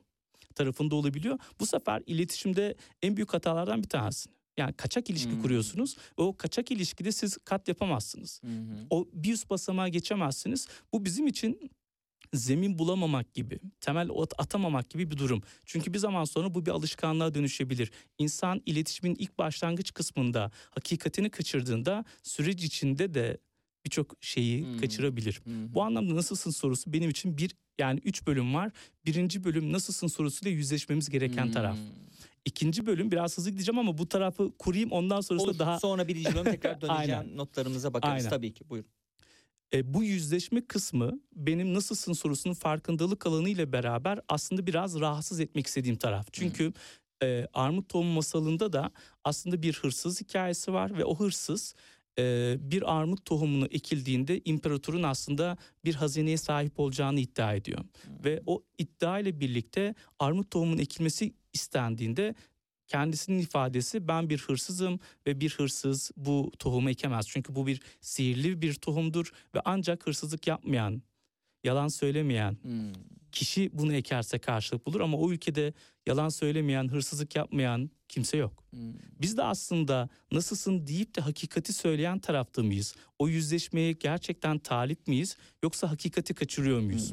Biz de aslında nasılsın diyemeyiz. Biz de aslında o armut tohumunu ekemeyiz. Bunun için o söze ilgiyi, dikkati vermek lazım ki bu çok değerli. Şu anda ismini hatırlayamayacağım ama cümle çok güzel. Ee, bu modern zamanda dikkat aslında dua hürmetindedir diyor.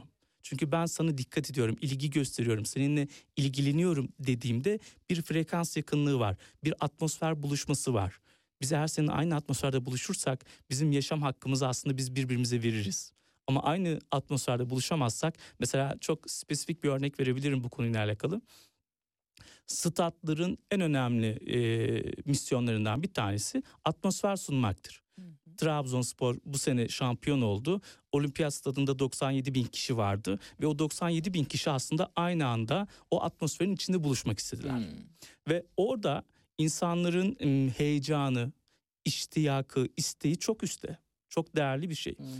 Ama ben de seninle bireyselde ya da grup bazlı konuşurken nasılsın diye dediğimde, senin canını önemsediğimde, sana ilgiyi teslim ettiğimde, gerçekten senin nasıl olduğunu merak ettiğimde aslında bir atmosfer kurmak istiyorum. Ve bu, bunun için de senden sadece iyiyim cevabını almak istemiyorum. Sen bana cevap da vermeyebilirsin bu arada. Çünkü gerçekten çok zor bir sorudur. Gerçekten nasılsın diye Hmm. sormak. Hmm. Ben kendime de sorduğumda ürkebiliyorum yani. Hmm. İnsanın o yüzleşmesi, o yüzleşme basamağı çok derin ve insan ki bu modern zamanda bu kadar hızlanan dünyanın içinde burada kaçak oynamayı seven Hmm. tarafta.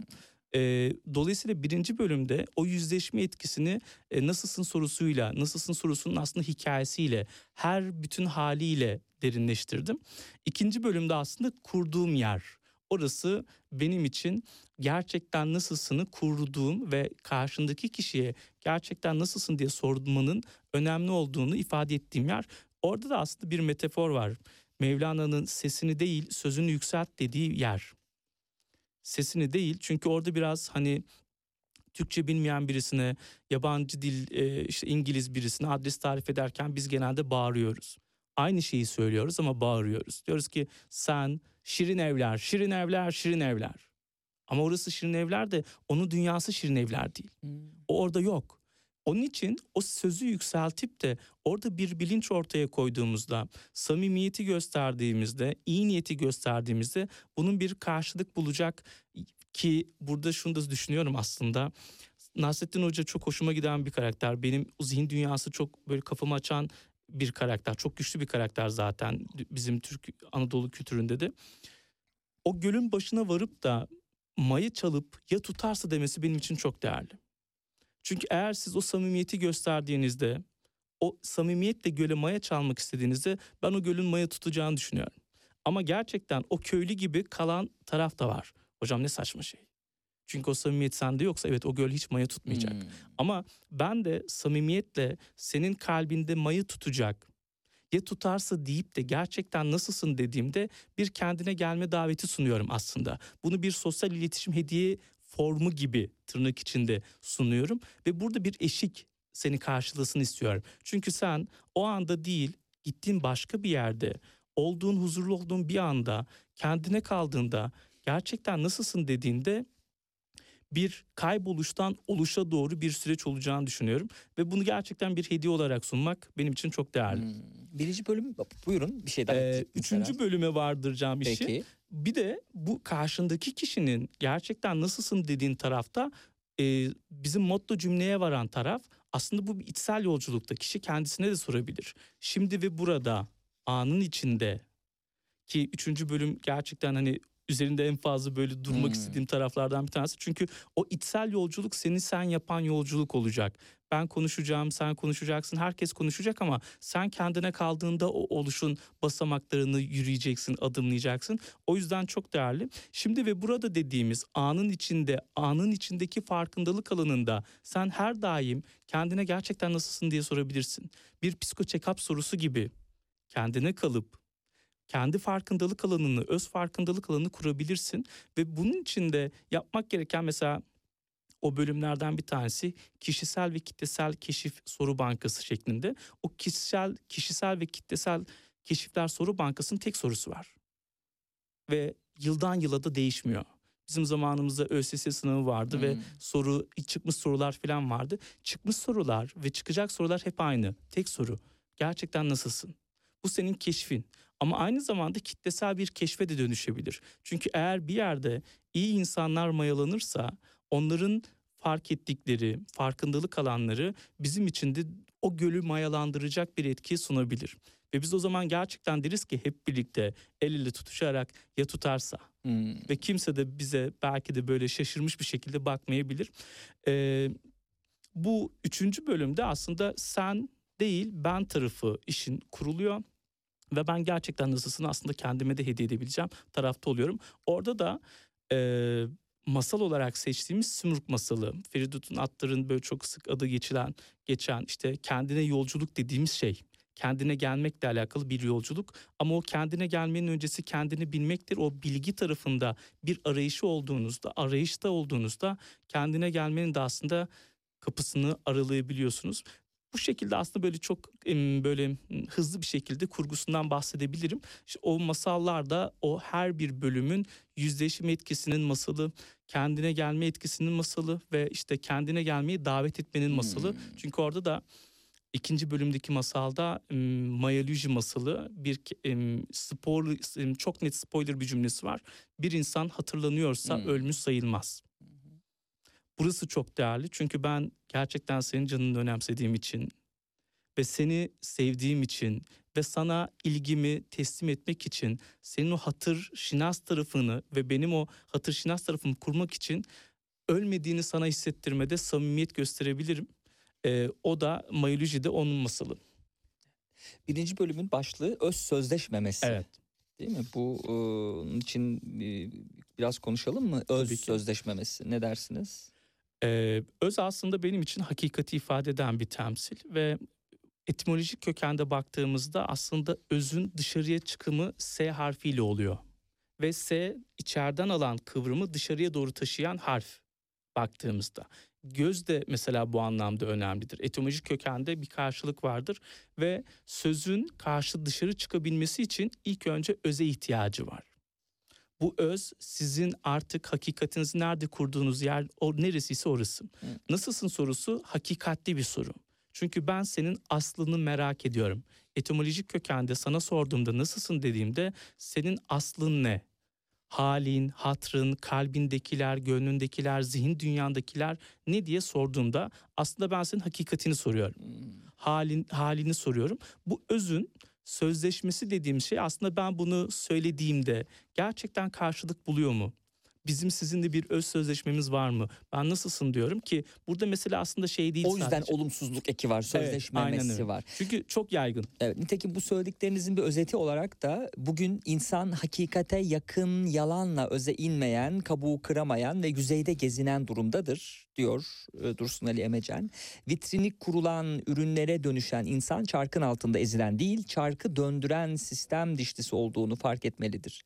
Problemin çözümü ise özündedir. Her şeyin zıddıyla var olduğunun bilinmesindedir. Kendine gelmenin hızlanmaktan değil, yavaşlamaktan geçtiğini özümlenmesindedir. Hiçbir yolculuk koşarak gidilemez. yavaş adımların eşlik ettiği yolculuklar Evet. değerlidir diyor. Bu kısımda iletişime ilişkinde iletişim kurmak insanın açlığını giderir.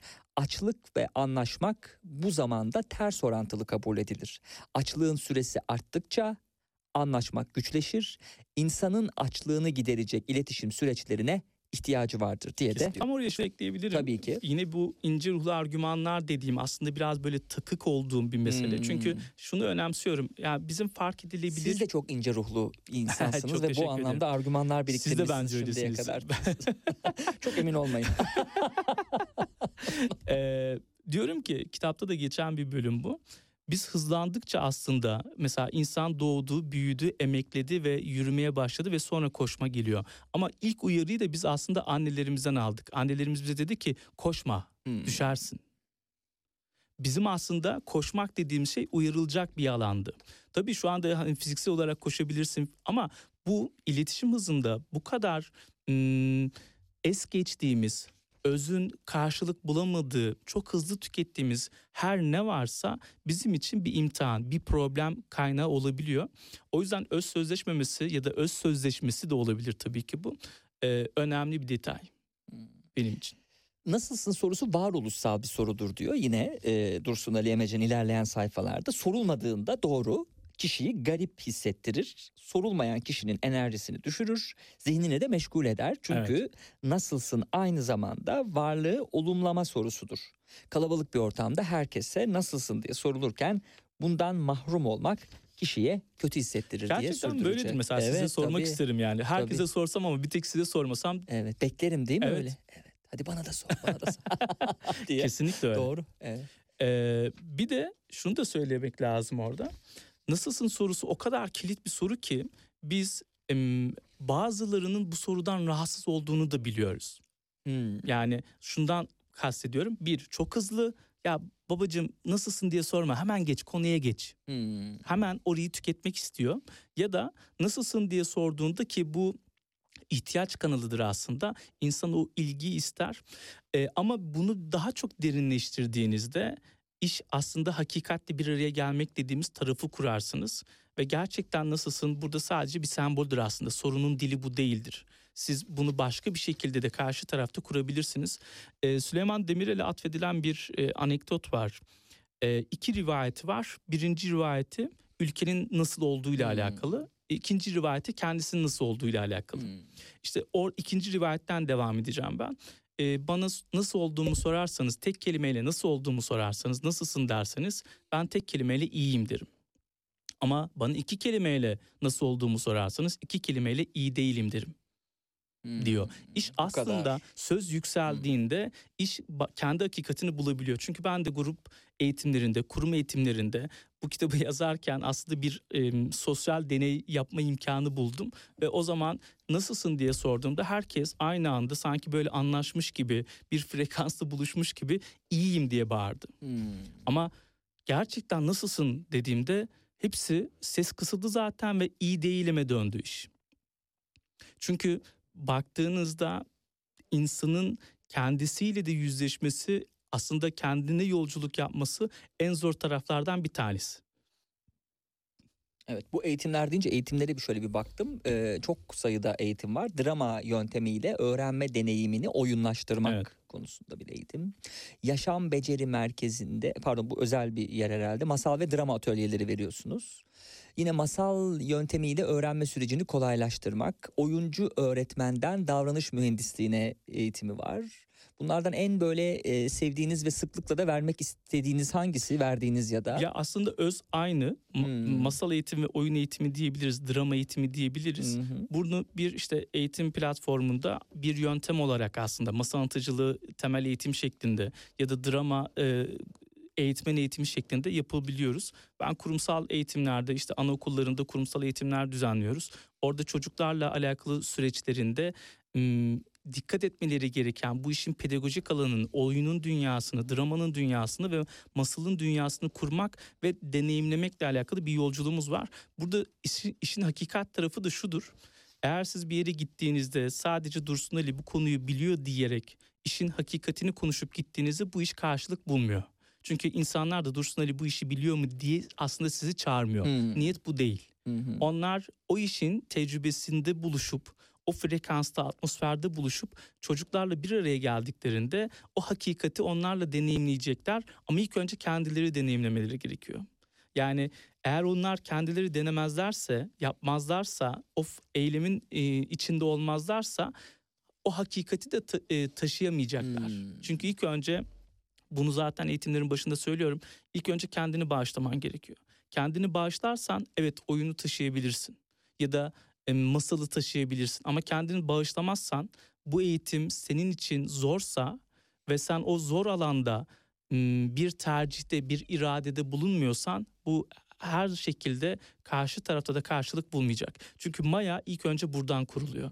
İlk önce yine kendi toprağından geçiyor. Bu aslında böyle çok kesişim kümesinin içinde bir şey. Biz e, masala e, ne kadar vakit ayırmamız lazım? Çünkü programın son 14 dakikası Hemen. oradan kesmeyelim diye ne dersiniz? Ne kadarlık bir ihtiyacımız olacak Ee, süre? bunun o süresi kadar. yok. Peki.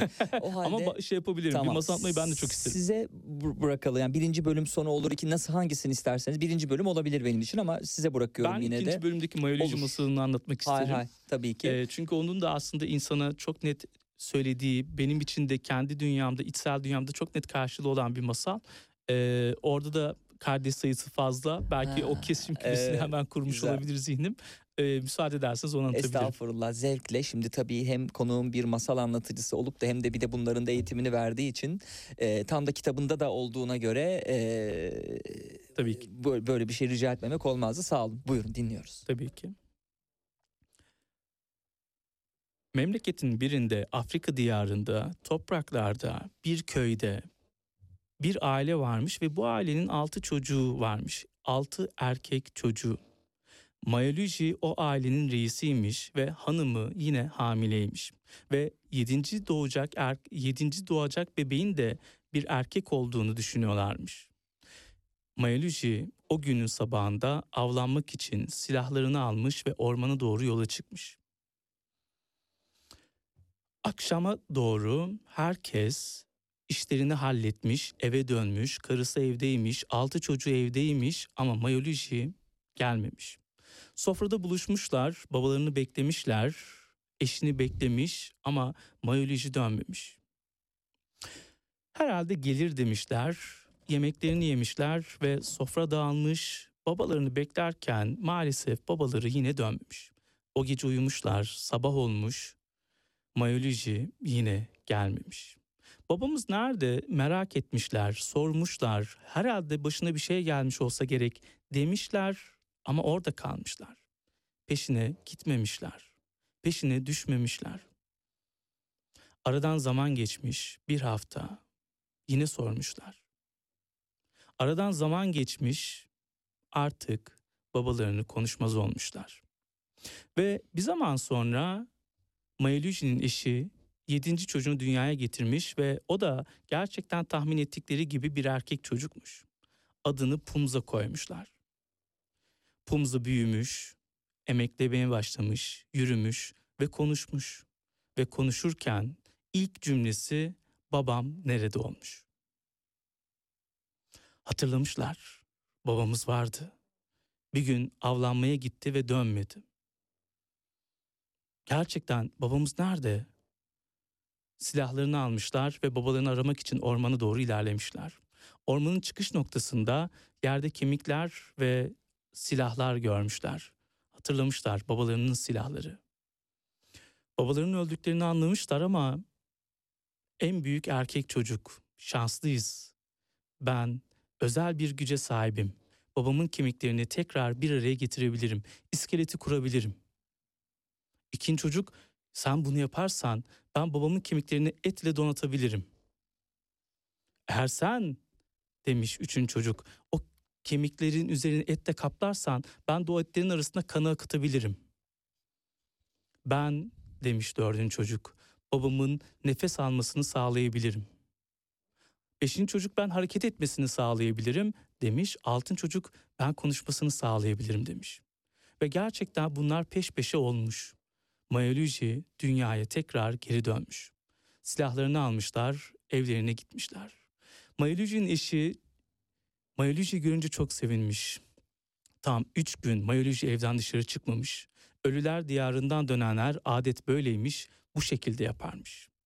Üçüncü günün sonrasında Mayoluji banyo yapmış, dışarı çıkmış, halkını, köylüsünü selamlamış ve o günün akşamında şenliğe davet etmiş köylerini.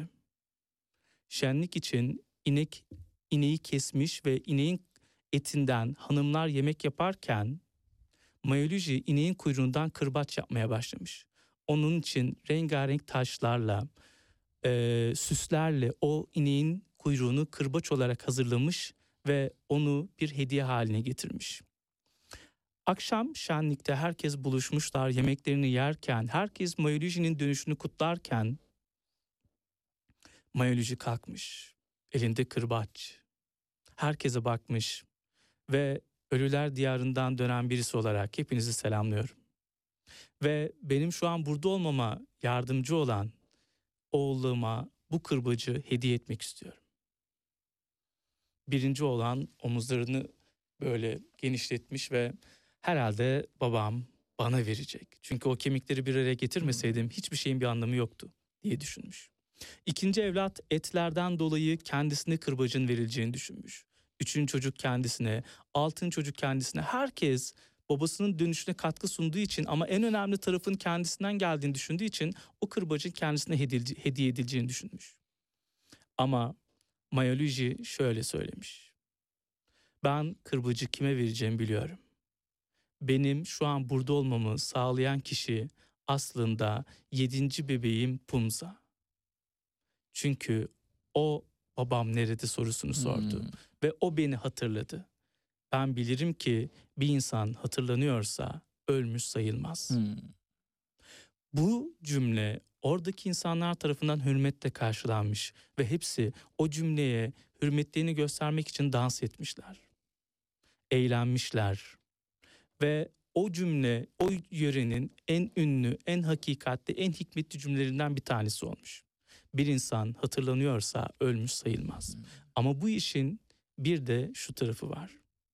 Bir insan kendisini hatırlıyorsa da ölmüş sayılmaz. Yani işin toplum tarafı var, sen tarafı var ama ben tarafı da var. Bir de ben şunu şu anda bizi dinleyen dinleyicilerimizden rica edebilirim.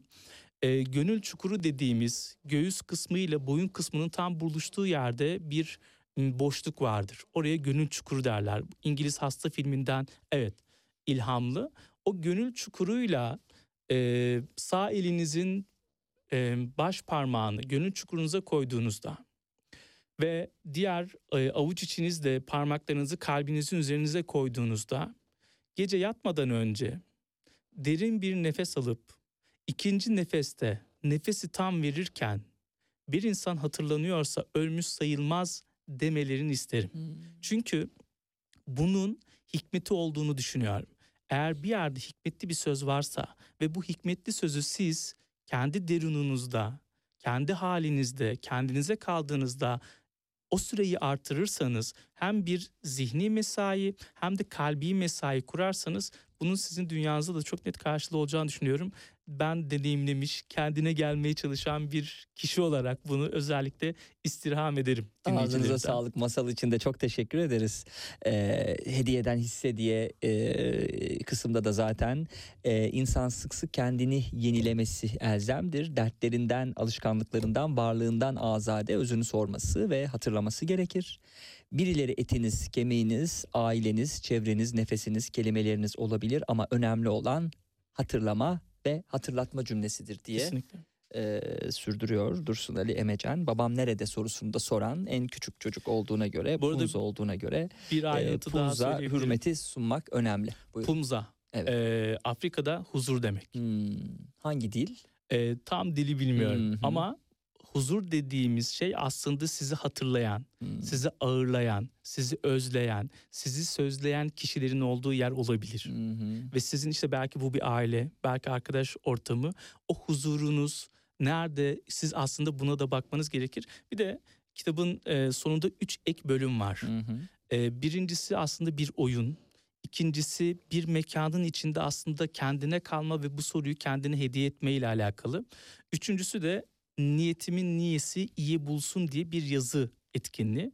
Orada da aslında yaparak, yaşayarak ve yazarak dediğimiz o üçlü davranışa dönüşecek alanda bir m, içsel yolculuğun adımlaması ile alakalı aslında bir temrin alanı var. Çünkü biz evet bunları konuşuyoruz. Belki e, büyük cümleler kurma hoşumuza gidiyor ama cümle şudur. Bilmek alışkanlık yapmaz, yapmak alışkanlık kazandırır. Bu yapmanın alışkanlık kazandıracağı tarafta aslında üç ek bölümde benim için o örüntünün e, basamaklarını kuran bir temeldi. Bunu da eklemek isterim. Peki teşekkür ediyoruz. Programın da sonuna geldik. Size Sühan Bozdağ'ın Kalkıp Giden Resimler adlı romanını hediye etmek istiyorum. Mona kitaptan çıkmıştı. Çok teşekkür Buyurun. ediyorum. Biz teşekkür ederiz. Ee, mutlu olduk sizi konuk ettiğimize. Ee, gerçekten nasıl olduğunuzu soruyoruz bundan sonra. çok teşekkür ederim. Benim için de çok büyük keyifti. Çok teşekkürler. Evet sevgili dinleyenler haftaya e, görüşmek üzere. E, haftaya kimler olacak e, stüdyoda? E, Özden Alparslan, e, ikinci yarıda da Tolga Gümüşay bizimle olacak. Hoşçakalın.